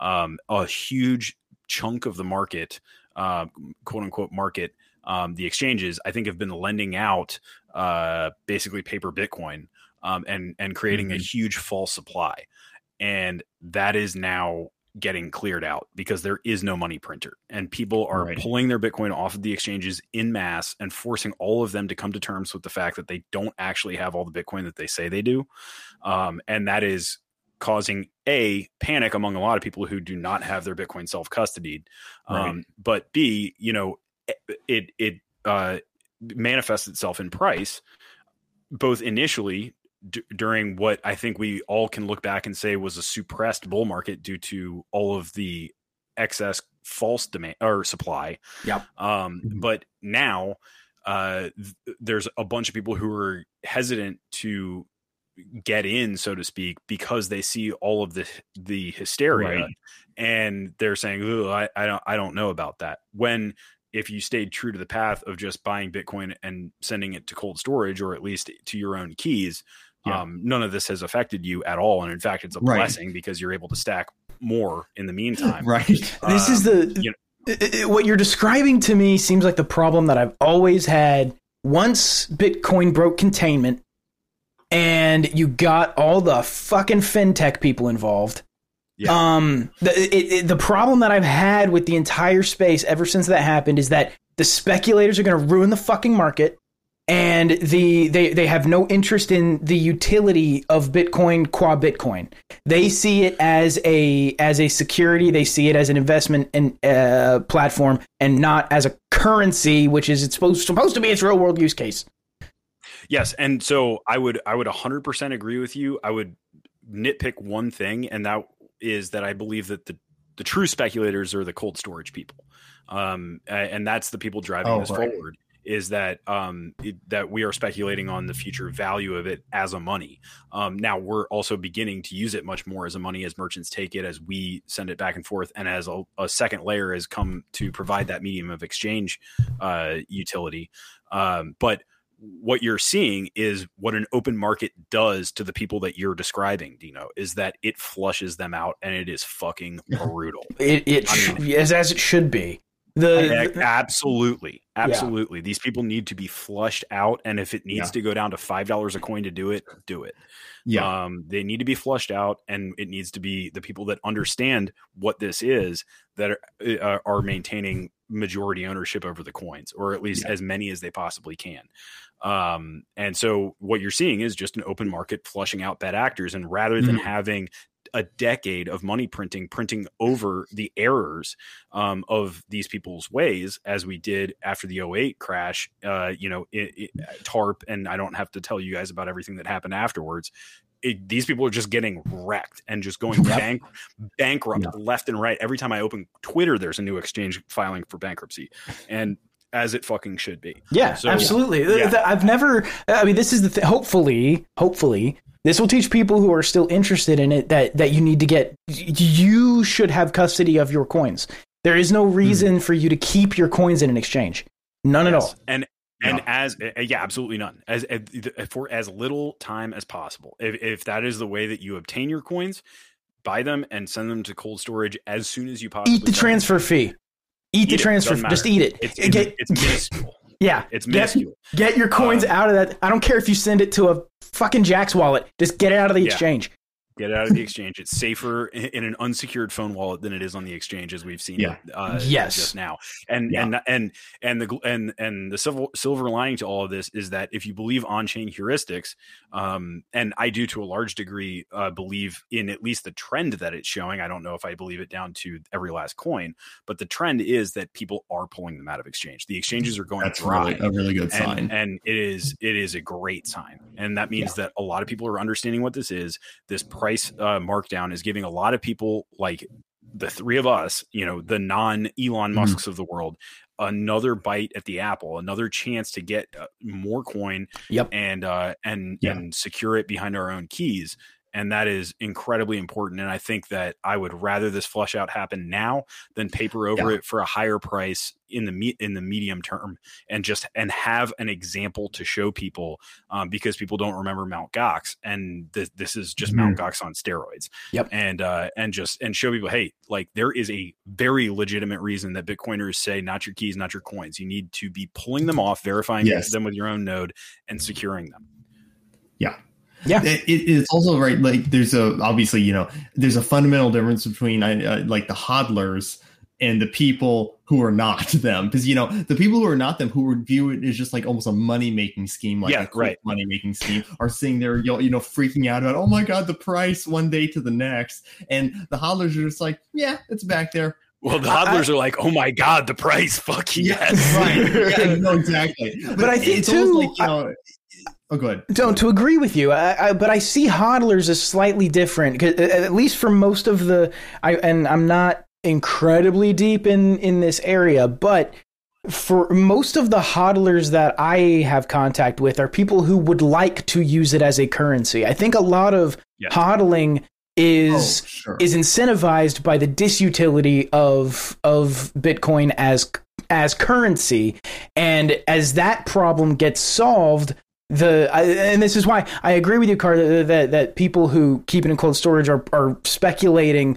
Uh, in, in a broad sense, but I don't think their motives are the same as speculators. Does that make sense? No, no, yeah, absolutely. I'm using speculation as like transporting time through value, as like an old Yes, yes, version of like long term investing, but it's not investing because there's no yield. sure. Um, I, I, I agree, but that and that and that, but that I was I was speaking more to motive. Um, yeah, yeah, yeah, yeah.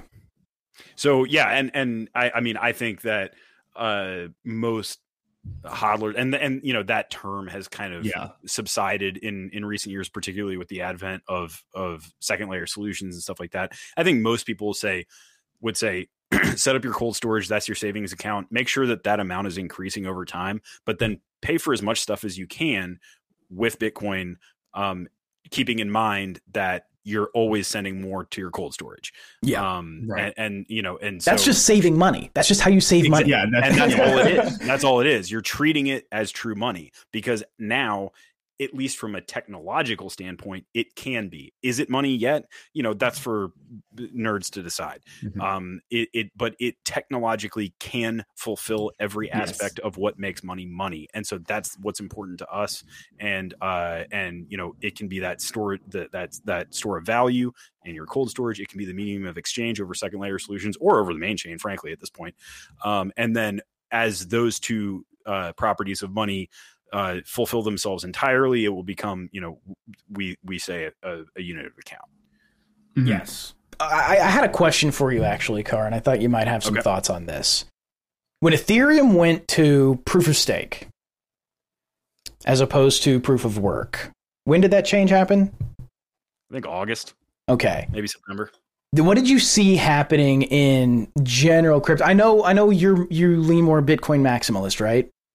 Yeah, I don't. I, I honestly, man, I just I don't really keep my thumb on the pulse of crypto like outside of Bitcoin. So I mean, Okay. I have a general idea. Like, I mean, you can bounce the question. I can tell you if I don't know. Oh, I was I was just wondering what the what the general reaction you saw to that was. Um, it a lot of grave dancing by Bitcoiners. Um, uh, but but there but but it is a serious change, um, because you're now allowing those with the most wealth to order transactions and therefore to be able to censor transactions. And you saw that almost immediately. Mhm. Um, that it, it it centralizes the people in the contr- in control of the network, and that becomes an attack surface. And I believe it will become a big one um, as the years progress. Not only that, but now at this point, I, I don't know if you know at the, and I'm you know I I don't support the SEC. I, I wish they would dissolve entirely. Um, but you have to analyze this as a as you're a fish in a shark tank. Uh, You have to think adversarially. And when when you're trying to, if if you believe that Ethereum is the future, and you and, and you're an Ethereum or whatever, I would think that you should think adversarially and say, okay, well, how can this now be attacked? And you, you are now, without a doubt, a security. Um, and if the SEC, who I don't believe should exist, but they do, um, deems you a security, well, then what now? Because the Ethereum Foundation is centralized, like Vitalik Buterin is centralized. Everybody whose money is locked up. Keep in mind that the stakers, it, my understanding is everybody who is staking um, to order transactions, their money is locked up until they say 2024, but who knows when?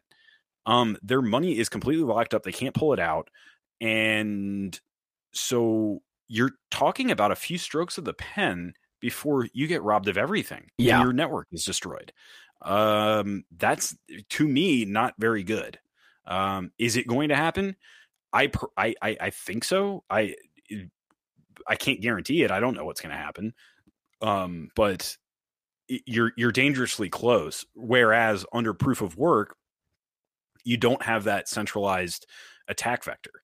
And I would be worried about that. I would be incredibly worried about that if I was in Ethereum. And the thing is, if I had uh, the requisite amount to stake and I was staking, um, I would be looking at that as lost money at this point. I, Yeah. I, I genuinely do not think they're going to get their money back in any meaningful way.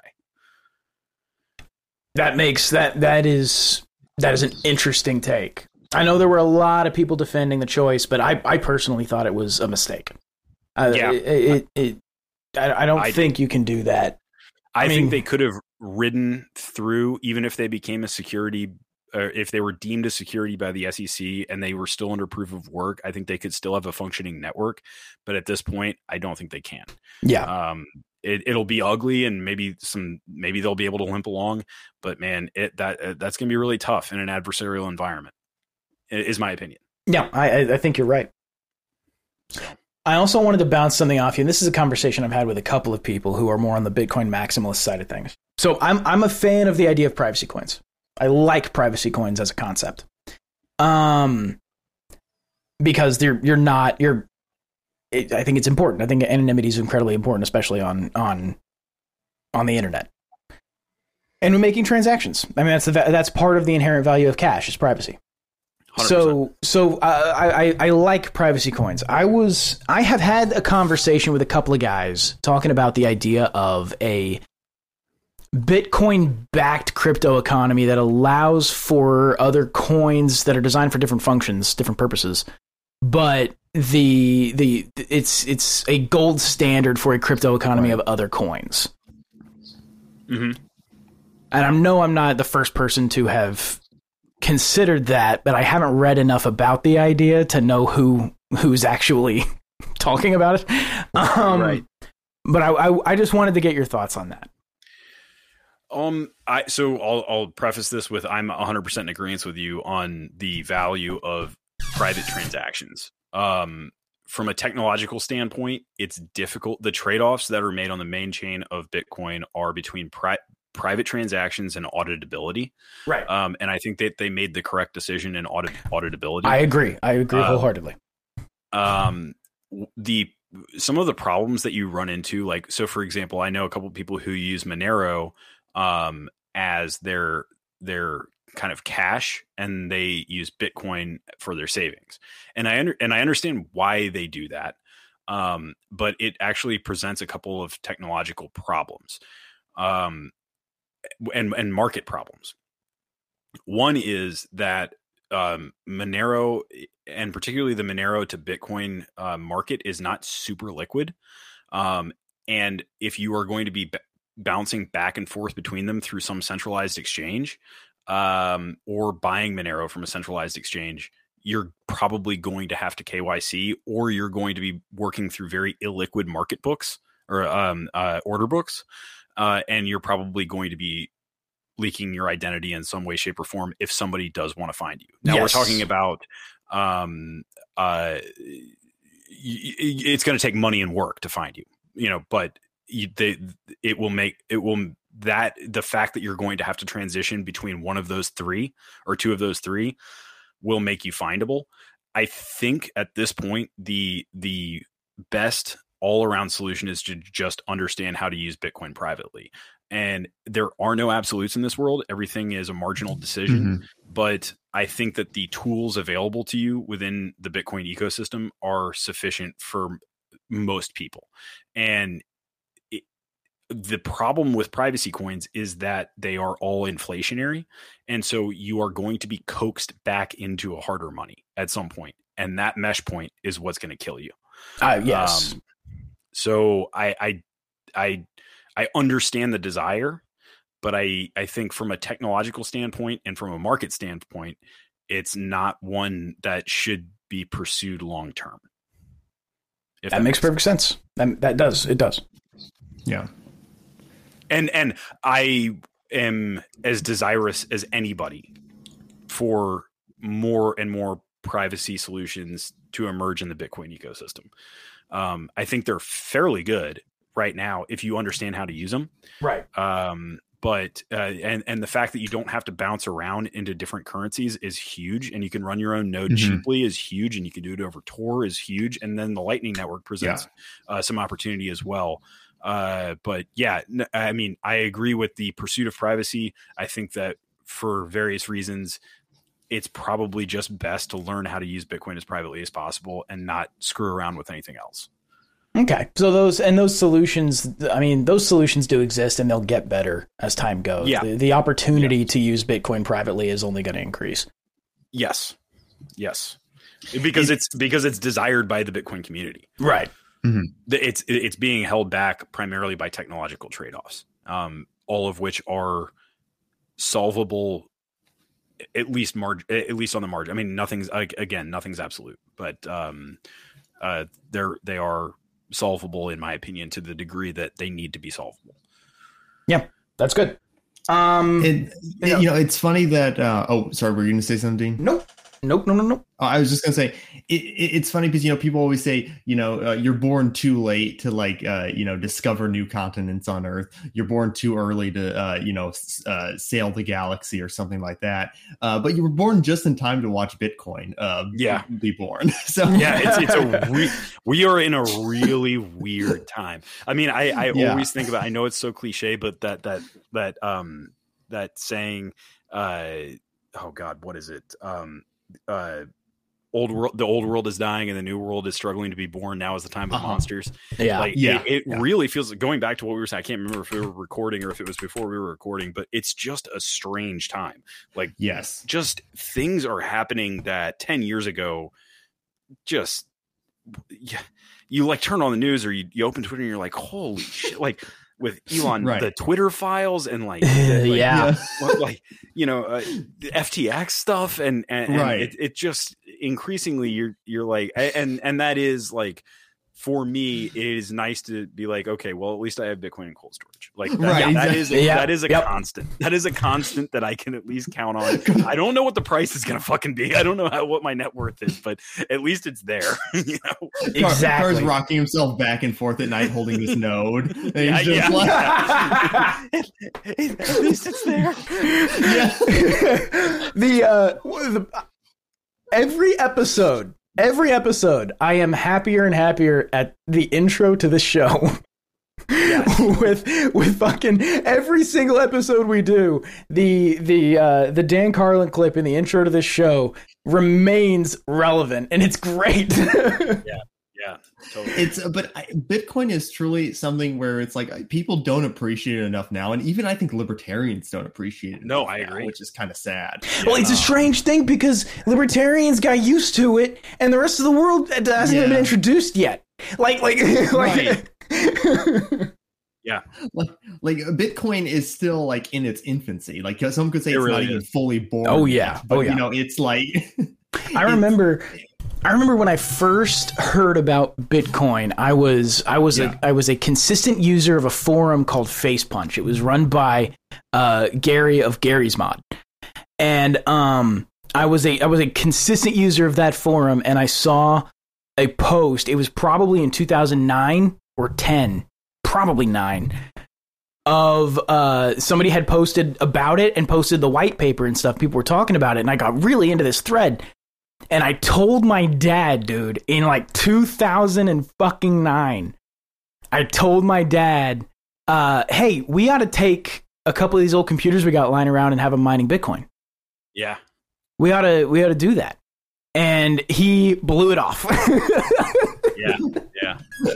right, oh man, ah, I know. Crazy like, internet there's money. so many. Everybody, everybody in in Bitcoin or not in Bitcoin has their their their missed opportunity story. But yeah. but that but that's the silver lining of of of the FTX blow up and all of this is like it gives Right. everybody a second chance at a reasonable entry. yep. right, um, exactly. So You got It's, uh, remember uh, there's some story that like right after Bitcoin like uh, it was a thing, someone had spent like I think uh, almost a thousand Bitcoin buying a pizza. Can Yeah, you la- imagine being that person Oh, and yeah. being the La- price rise? How do you not kill yourself? it's like a Lasnik or Lazaro or something like Yeah, that. He's still like- around. I, I can't remember if he's the guy that sold the pizza or b- bought the pizza, but he's still around. yeah, There's a there's Yeah. the stories about people who were like digging through landfills to try and find their old laptop that they threw out that had their wallet Yeah. on it. Yeah, man. Yeah. Well, I, I mean, you know, I've been around. I, I haven't even been around that long, but I mean, I remember when I first kind of started getting into it. It's like the resources available were just dog shit. I mean, it, the resources available now are so much better than they were at that time. Oh, yeah. Uh-huh. Where where it's just so much easier these days. Um, it's still frustrating at times, but When it first started, all you had was the white paper. All you had was the white paper and the software. That was it. Yep, yep, that was it. Yep. And and the you know the funny thing is that's all you need now. Yeah. yeah, Yeah, it's still all you need. Um, it's just that there's a lot more how tos and there's a lot more um, yeah. you know guides and forums and people involved and stuff like that. But yeah, you still that's the basic of the basis of security in Bitcoin is still just the Bitcoin core Yeah. client and a laptop. That's it. It you know um it's something that and I, while we're on the topic, I want to address what I what I call like the Peter Schiff argument. oh Because, God. Well, you know, the government could just come and, in, into your physical house and you know uh, get wherever you're you're storing it your you know your fi- whatever physically is attached to it and just take it and you'd lose your money it's like yeah they can do that now with your right. actual physical money so you're not in a worse position They can do uh, that easier now. All they have to do is send Yeah. a letter to the bank. Yeah right. Yeah, they don't even have to confront you. yeah. right Which is almost even a more dangerous proposition, I guess, because they do they will come to your house. But uh, right yeah, right Like they yeah, could do that. no, I, I- mean, look, I still use an encrypted email service, even though if you got into my house and got on my desktop computer, you could probably get into my in- inbox. Like, it's, but I still use encrypted email because Well, it's, it's a- better it- for other things. Right. Yes, and, and and not only that, but like everything boils down to cost, and this is something that I think that Bitcoiners Yes. have latched onto a cost and profit um, more than anyone else, even libertarians and uh, like non-Bitcoiner libertarians. Is like it's not about absolute security; it's about cost. It's about Yes. making it more costly to attack you than than uh, to not attack you. Um, Yes. So, like making so if you have a you know a thousand dollars of Bitcoin, making it twelve hundred dollars to attack you. That that that's a very viable way to repel an attack. Yeah. there's a lot of there's a lot of like you know, and and that's a very simplistic example. I understand that there's a lot of variables involved, but just as a basic level is like making attacks costly. And then the other thing is making privacy profitable. And that's something Right. like in a i- w- with a software like JoinMarket, where it's like it you can you can um be paid to put your money up into a basically a coin join service, a coin mixing Uh-huh. service. And and and you will see this on like Bitcoiners get this better than anyone else. And they're like, no, if it's not profitable, people will not do it. And this is how the Lightning Network took off. This is how JoinMarket continues to succeed. Is that they understand that if you are going to propose a new solution, it has to benefit people. Yep. It has to Yeah. come with some sort of profit, whether It's- it's a material profit or not. It has to benefit people. Yeah. It's essentially the argument uh, uh, you make for guns, right? Obviously, every time a person, if you're, we we argue that the proliferation of guns will reduce crime because it increases the cost of attacking any one person. Right. That's a great point, That gun. That's a great point, Ace. Yeah. Yep. Exactly. I hadn't actually thought about it like that, but yeah, you're exactly right. Well, That's I it. mean, it's, it's- it's the exact same thing. Yeah, exactly. It's the same. It's the same argument that's used in in all security contexts. It's not. It's not necessarily. For example, the, uh, if you're going to put a lock on your catalytic converter, right? The purpose of a lock for your catalytic converter is not to make it impossible to steal your catalytic converter. That can't be done. It's to make it take long enough that someone trying to is risking too much. Yes. Like it's it, it's it, Yeah. it's it's exactly the, in There all no security. There's no Right. such thing as a guarantee. Right. In all security contexts, that's the that's the math. It's And not risk is a- about risk is a big part of cost. You have Yeah. to factor Yes. in risk, and, Yeah. and that's you know if if if the idea that you know in places like Texas or, or you know where like like Florida or, or you know gun friendly states is like you've got to think long and hard before you break into somebody's house because you Oh, do yeah. not know what the hell is on the other side of that. right. Right. Um, it it could be nothing, but it could be something, and it could be a lot of Right. something. It's why people it's why people pretend to be police when they do is to to reduce the risk that someone's going to take a shot at you. Yeah. Mm-hmm. Yeah. Right. Yeah. It's I mean, we, we we covered a story about that I think on the last episode. But th- it's it's that that is the that is the math that you're doing when you're trying to secure anything is just how do you make it too expensive in either time or risk or or or Mhm. in in monetary value like you said how do you make that more than worth more than going after what's mine exactly. Right. and it seems to be that that that that that's that these solutions are on the right side of that equation hmm Yep. Yep. If it's if it's going to take twenty thousand dollars to break into my house and steal a Bitcoin, well, you can go out in the open market and buy it for seventeen. So why would you bother? sure Right. Exactly. And if someone is just like hell bent on doing something, uh, like they they just really want to break into your house, and there's no amount of cost that can dissuade them, they're going to do that anyway. Right. So like it's it's not really an argument against it at all. Well, right? it's- like, it's- you could is what you're describing is the government. Like if the government decides I'm, I'm going to come into your house and get access to your inbox and your Bitcoin wallet and all this other, Right. they're just going to do that. I mean, the the, always- the, the the weakest point in any chain is your hardware. If somebody has access to your hardware, they've got it all. Anyway, And Right. and there and then comes the advent of multi-signature arrangement, arrangements in, in Mhm. Bitcoin, where it's like you you reduce centralized points of failure.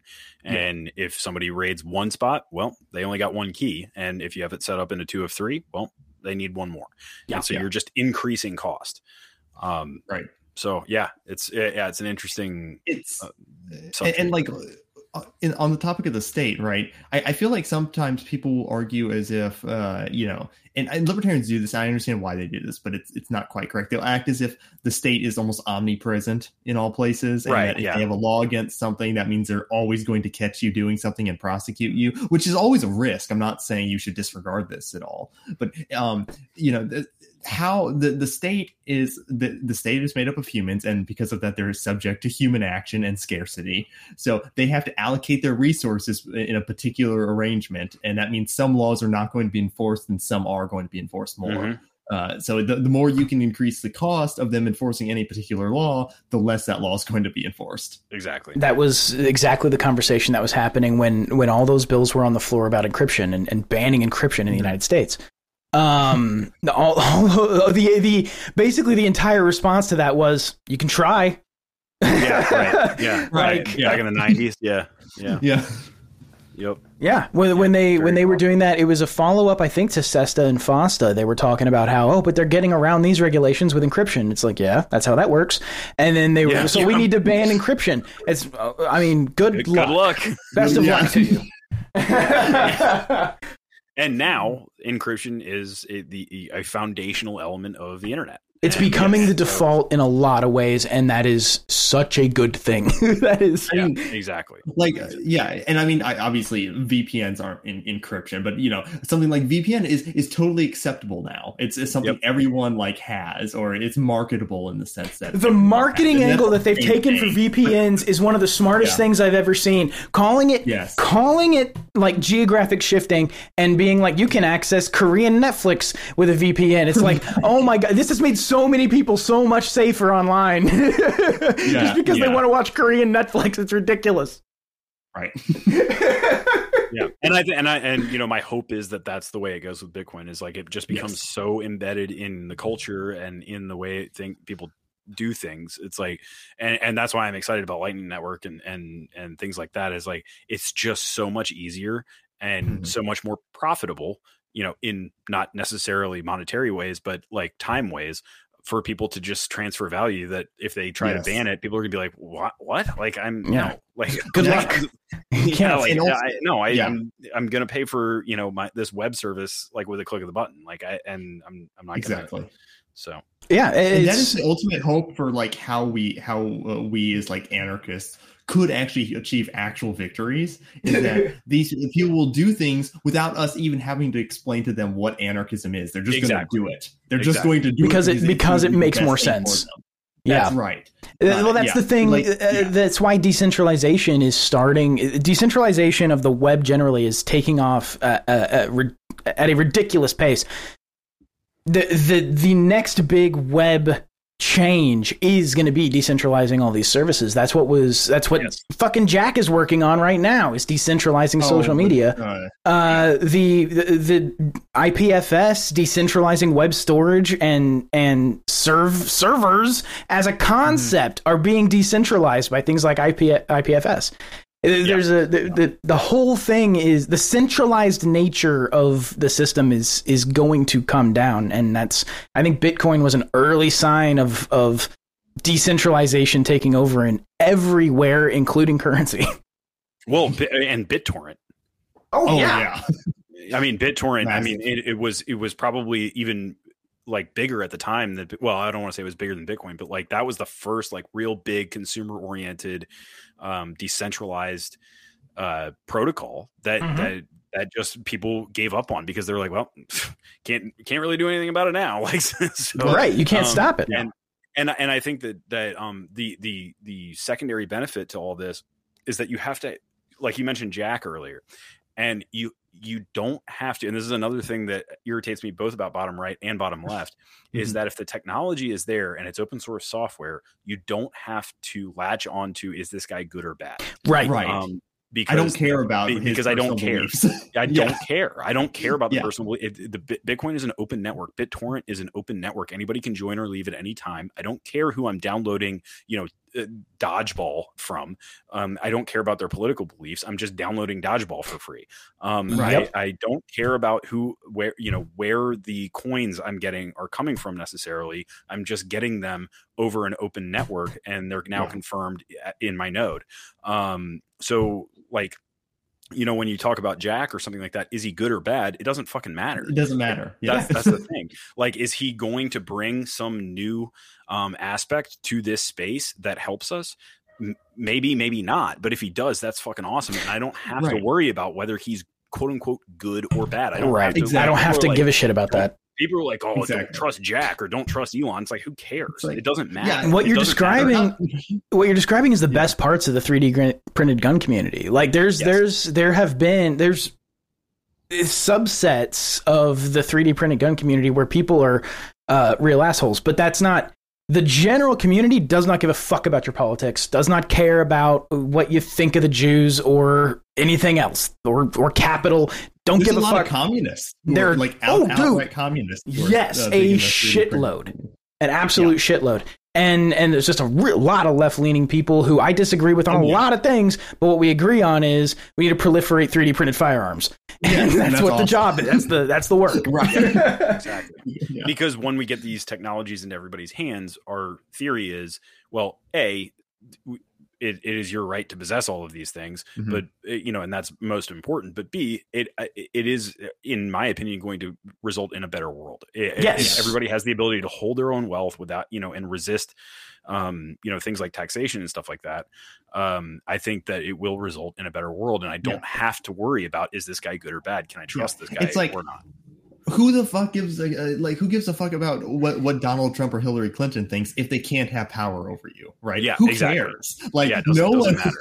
so the more people can actually like onboard these technologies and actually have these uh, these tools at their disposal, it it allows them to be like, oh yeah, I don't have to give a shit about what these people think. Ultimately. it, it doesn't matter. It We're- we're no living in a- we're living in a post whatever that is world and, and people that that continue to like bang the drum of like oh don't trust elon oh he's a corporatist or whatever it's like dude who gives a shit like it Right. literally could Well, not matter it's the- at this point Yeah. it's the decentralization ultimately uh, and this is a, a discussion that that ace and i've had I- I- this is what what we're seeing is the decentralization of influence and power conceptually like the, Yes. there's there's a there's a there's the the the constant sort of uh, the the post libertarian refrain about power and how you need power and you need to go after power and all this stuff. And it's just like, yeah, that doesn't require centralization though. Like the individual authority is now a more accessible to more people than it has ever been. Right. It's more profitable. Yeah, it is more profitable. yeah yeah And so, Yeah. so that, but that that whole that so that, that's one of the reasons I've never really bought that argument is that like, well, centralized power isn't power. Like, the power is not having to answer to a centralized authority. The mm-hmm. decentralization of things like money with with with Bitcoin and and of things like guns and all this other. Yep. That's that's where power lies. Not Yeah. in not in trying to fall into some centralized government structure. This Yep. is ultimately why I think just decentralization as a strategy will win over like uh, trying to take over a political apparatus, right? It's very costly to do that, Yeah. right? And as we were just talking about, like how these types of things are all about, uh, you know, uh, costs and profit. Uh, it is much more costly to try to actually uh, uh, achieve actual power that you can actually use in a meaningful sense. Whereas um, if you if people can be convinced through just their economic viewpoint, just economic lenses, like, hmm, it, will this be profitable for me? Uh, can I access this uh, uh, within reason? Um, they're more likely just to do that, and you don't need to convince anyone that you're right, that your philosophy is right. right exactly They'll Yep. just onboard it themselves. Yep. Um, and that that I think it, and you know this is what like the the uh, cypherpunks in the '90s, the anarchist Of course. cypherpunks talked about, and Yep. they're some of my I, I, they're probably my my favorite sect of anarchists. Oh, dude. I love Probably them. because I, they're great. They're Absolutely. so good. One Yeah. of the reasons they're so great is because it's there's a lot of like uh the the sort of meme or you know it's, it's not really a meme it's kind of a serious thing but it's also a meme of like anarcho frontierism that I know you love Ace. Mhm. Um yes, It's that that- is my aesthetic. That's my aesthetic. Exactly. Safe space, right? Uh, yeah. it's that but with tech and it's great. like, I love it. Yeah, it really is. By and large, I think the um, stock of decentralized technology is rising, and the stock of centralized power is is falling. And I don't have any desire to buy a falling stock. No. Right. No. Exactly. Exactly. Yeah. there's there's a lot of things happening now that are turning the sort of authority of the state into try it, I guess. See how it works out for you. yeah, and you know, Car, going back to what you said about like Elon, or you have all these people saying, "Well, you, you can't trust Elon, you shouldn't trust Elon." It's like even if we accept that Elon is just a very bad guy, that doesn't imply that he's going to create a tool that it can only be used for bad. Like Right. oftentimes, people, uh, oftentimes inventors or something will create a tool and it'll be used by the people in completely different ways than what was intended. Yep. So uh, it's like you know you can't really stop the progress of uh, the progression of technology, but you can use it for yourself to fight against very bad people. So Exactly. Even if these people build something, even if these bad people you uh, we say uh, build something, it doesn't mean that they can't it can't be used for good. And look. If these bad people make something that hurts themselves, you know, um, in a roundabout way, that's great, fantastic. Yeah. I'm glad they did that. Yeah, yeah, exactly.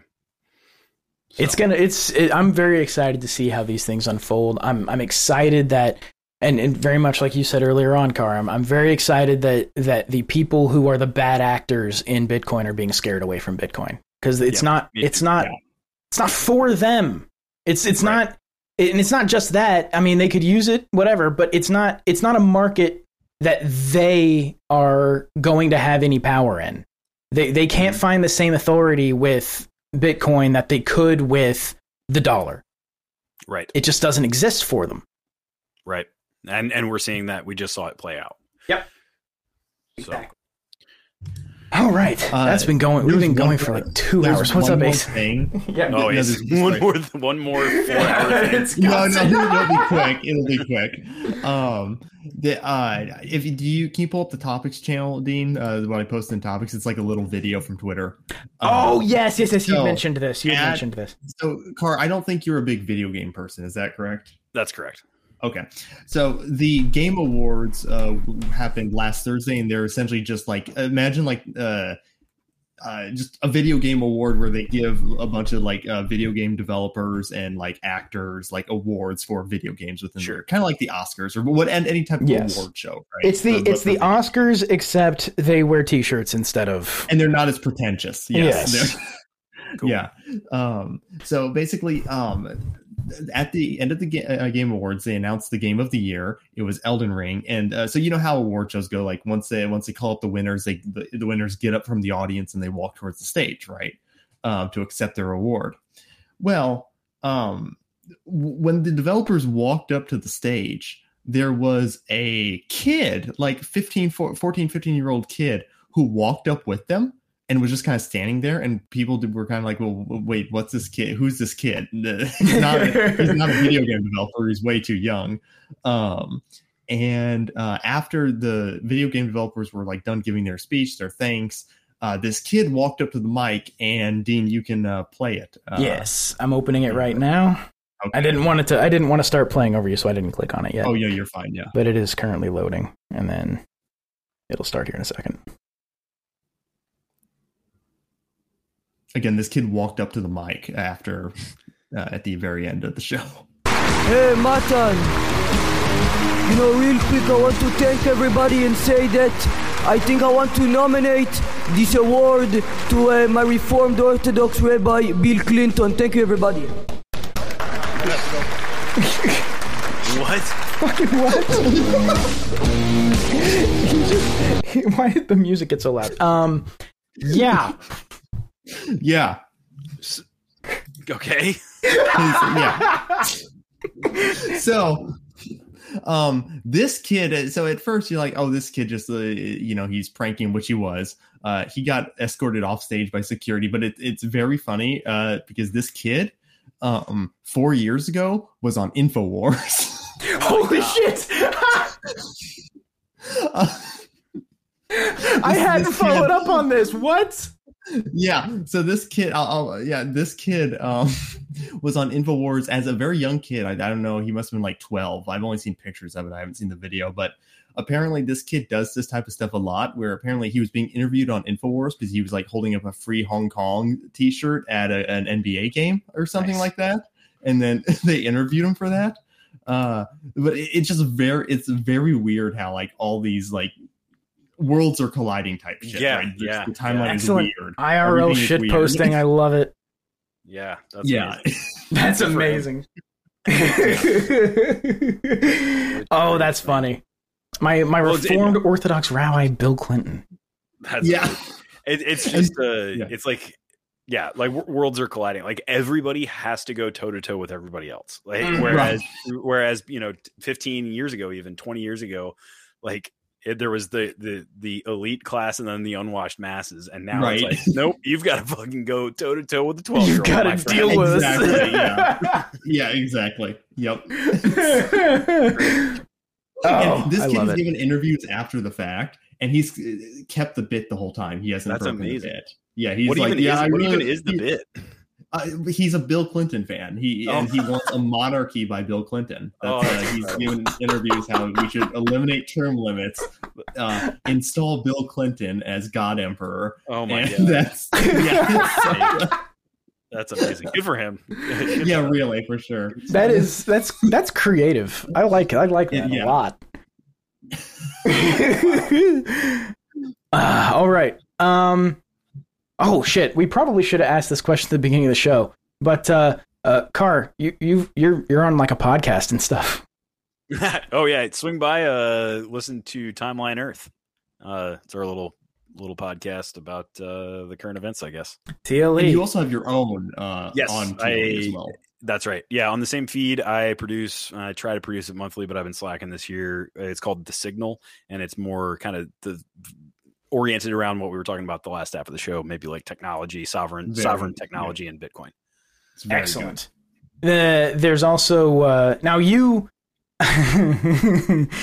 has MAGA Unit uh, one one one showed up on TLE in the past. MAGA Unit One One One, uh, in some form or another, has showed up uh, on TLE. Uh, he also has his own show called Into the Cave, which is equally uh, uh, uh, bewildering. that was I, I'm one of curious what MAGA Unit 111 has hanging on those cave walls uh, in there. That the the that that episode. My chair still there's still a hole in the bottom of my chair. broken? Yes. My, I was listening to it, and my heart was sinking as I was realizing that he was just going to keep doing the bit the entire. freaking I was Yes. wondering when it was gonna stop. I was like, oh my god, he's gonna he's gonna do it. oh shit. His, uh, Bird, Bird is a, a an incredibly creative man. I will. I, Yeah, he is, yeah. he is He a- absolutely one of the more creative people that I that I've ever met. So he's Yeah. every, everything he he does is always a good is it's always a treat. It is. It's he's very funny. Um okay, so TLE, excellent Right. show. I enjoy it. Can, uh, do you want to plug a Twitter at all, Car? Or Oh yeah, uh, I am at tle underscore car, and then the podcast is at Timeline Earth, and then you can probably find all the co-hosts and stuff through that. Yes. gotcha. Perfect. There's been a shake Well, up on the you. board recently I've I've seen. Yeah, yeah, Yeah. yeah. It's uh, we've been dealing with all sorts of personnel issues. See, it all started. Everything like you know, it, it all started when you guys first went unionized. when I know, yeah. Unionized, and then even after that, you know, it's just like that. It just brought trouble. Yeah. Yeah. It's been a, it's been some, it's been a, it's been a permanent revolution of sorts. Right, yeah, well, thank you very much. Uh, thank you so much. Ace plugs. Uh, yeah, you can find me on Twitter, ace underscore archist, and my Substack is acearchist.substack.com. All right. Uh, and uh, Pacing Jouska on Twitter, J O U S K A. That's me. Um, and then, uh, which I revealed uh, on a recent episode, a couple episodes ago, revealed that that was me. um, The worst kept secret of all. yeah, I know it's terrible. Um, yeah. The uh, okay, and uh, thank you so much for coming on, Car. Well, thanks Yeah, for having me on. was a I'm, I'm, yeah, this was a lot of fun to, to chew through this. So I'm really happy you guys brought me on. Thanks a bunch. I'm Oh, really, yeah, I'm no, really glad anytime. you brought it up. It was great. yeah, much appreciated. Likewise. All right, well, with that, guys, we will catch you next time. Peace. Thank you for listening to another episode of the End Times Continue. For links and other information, come see us at tetc.show.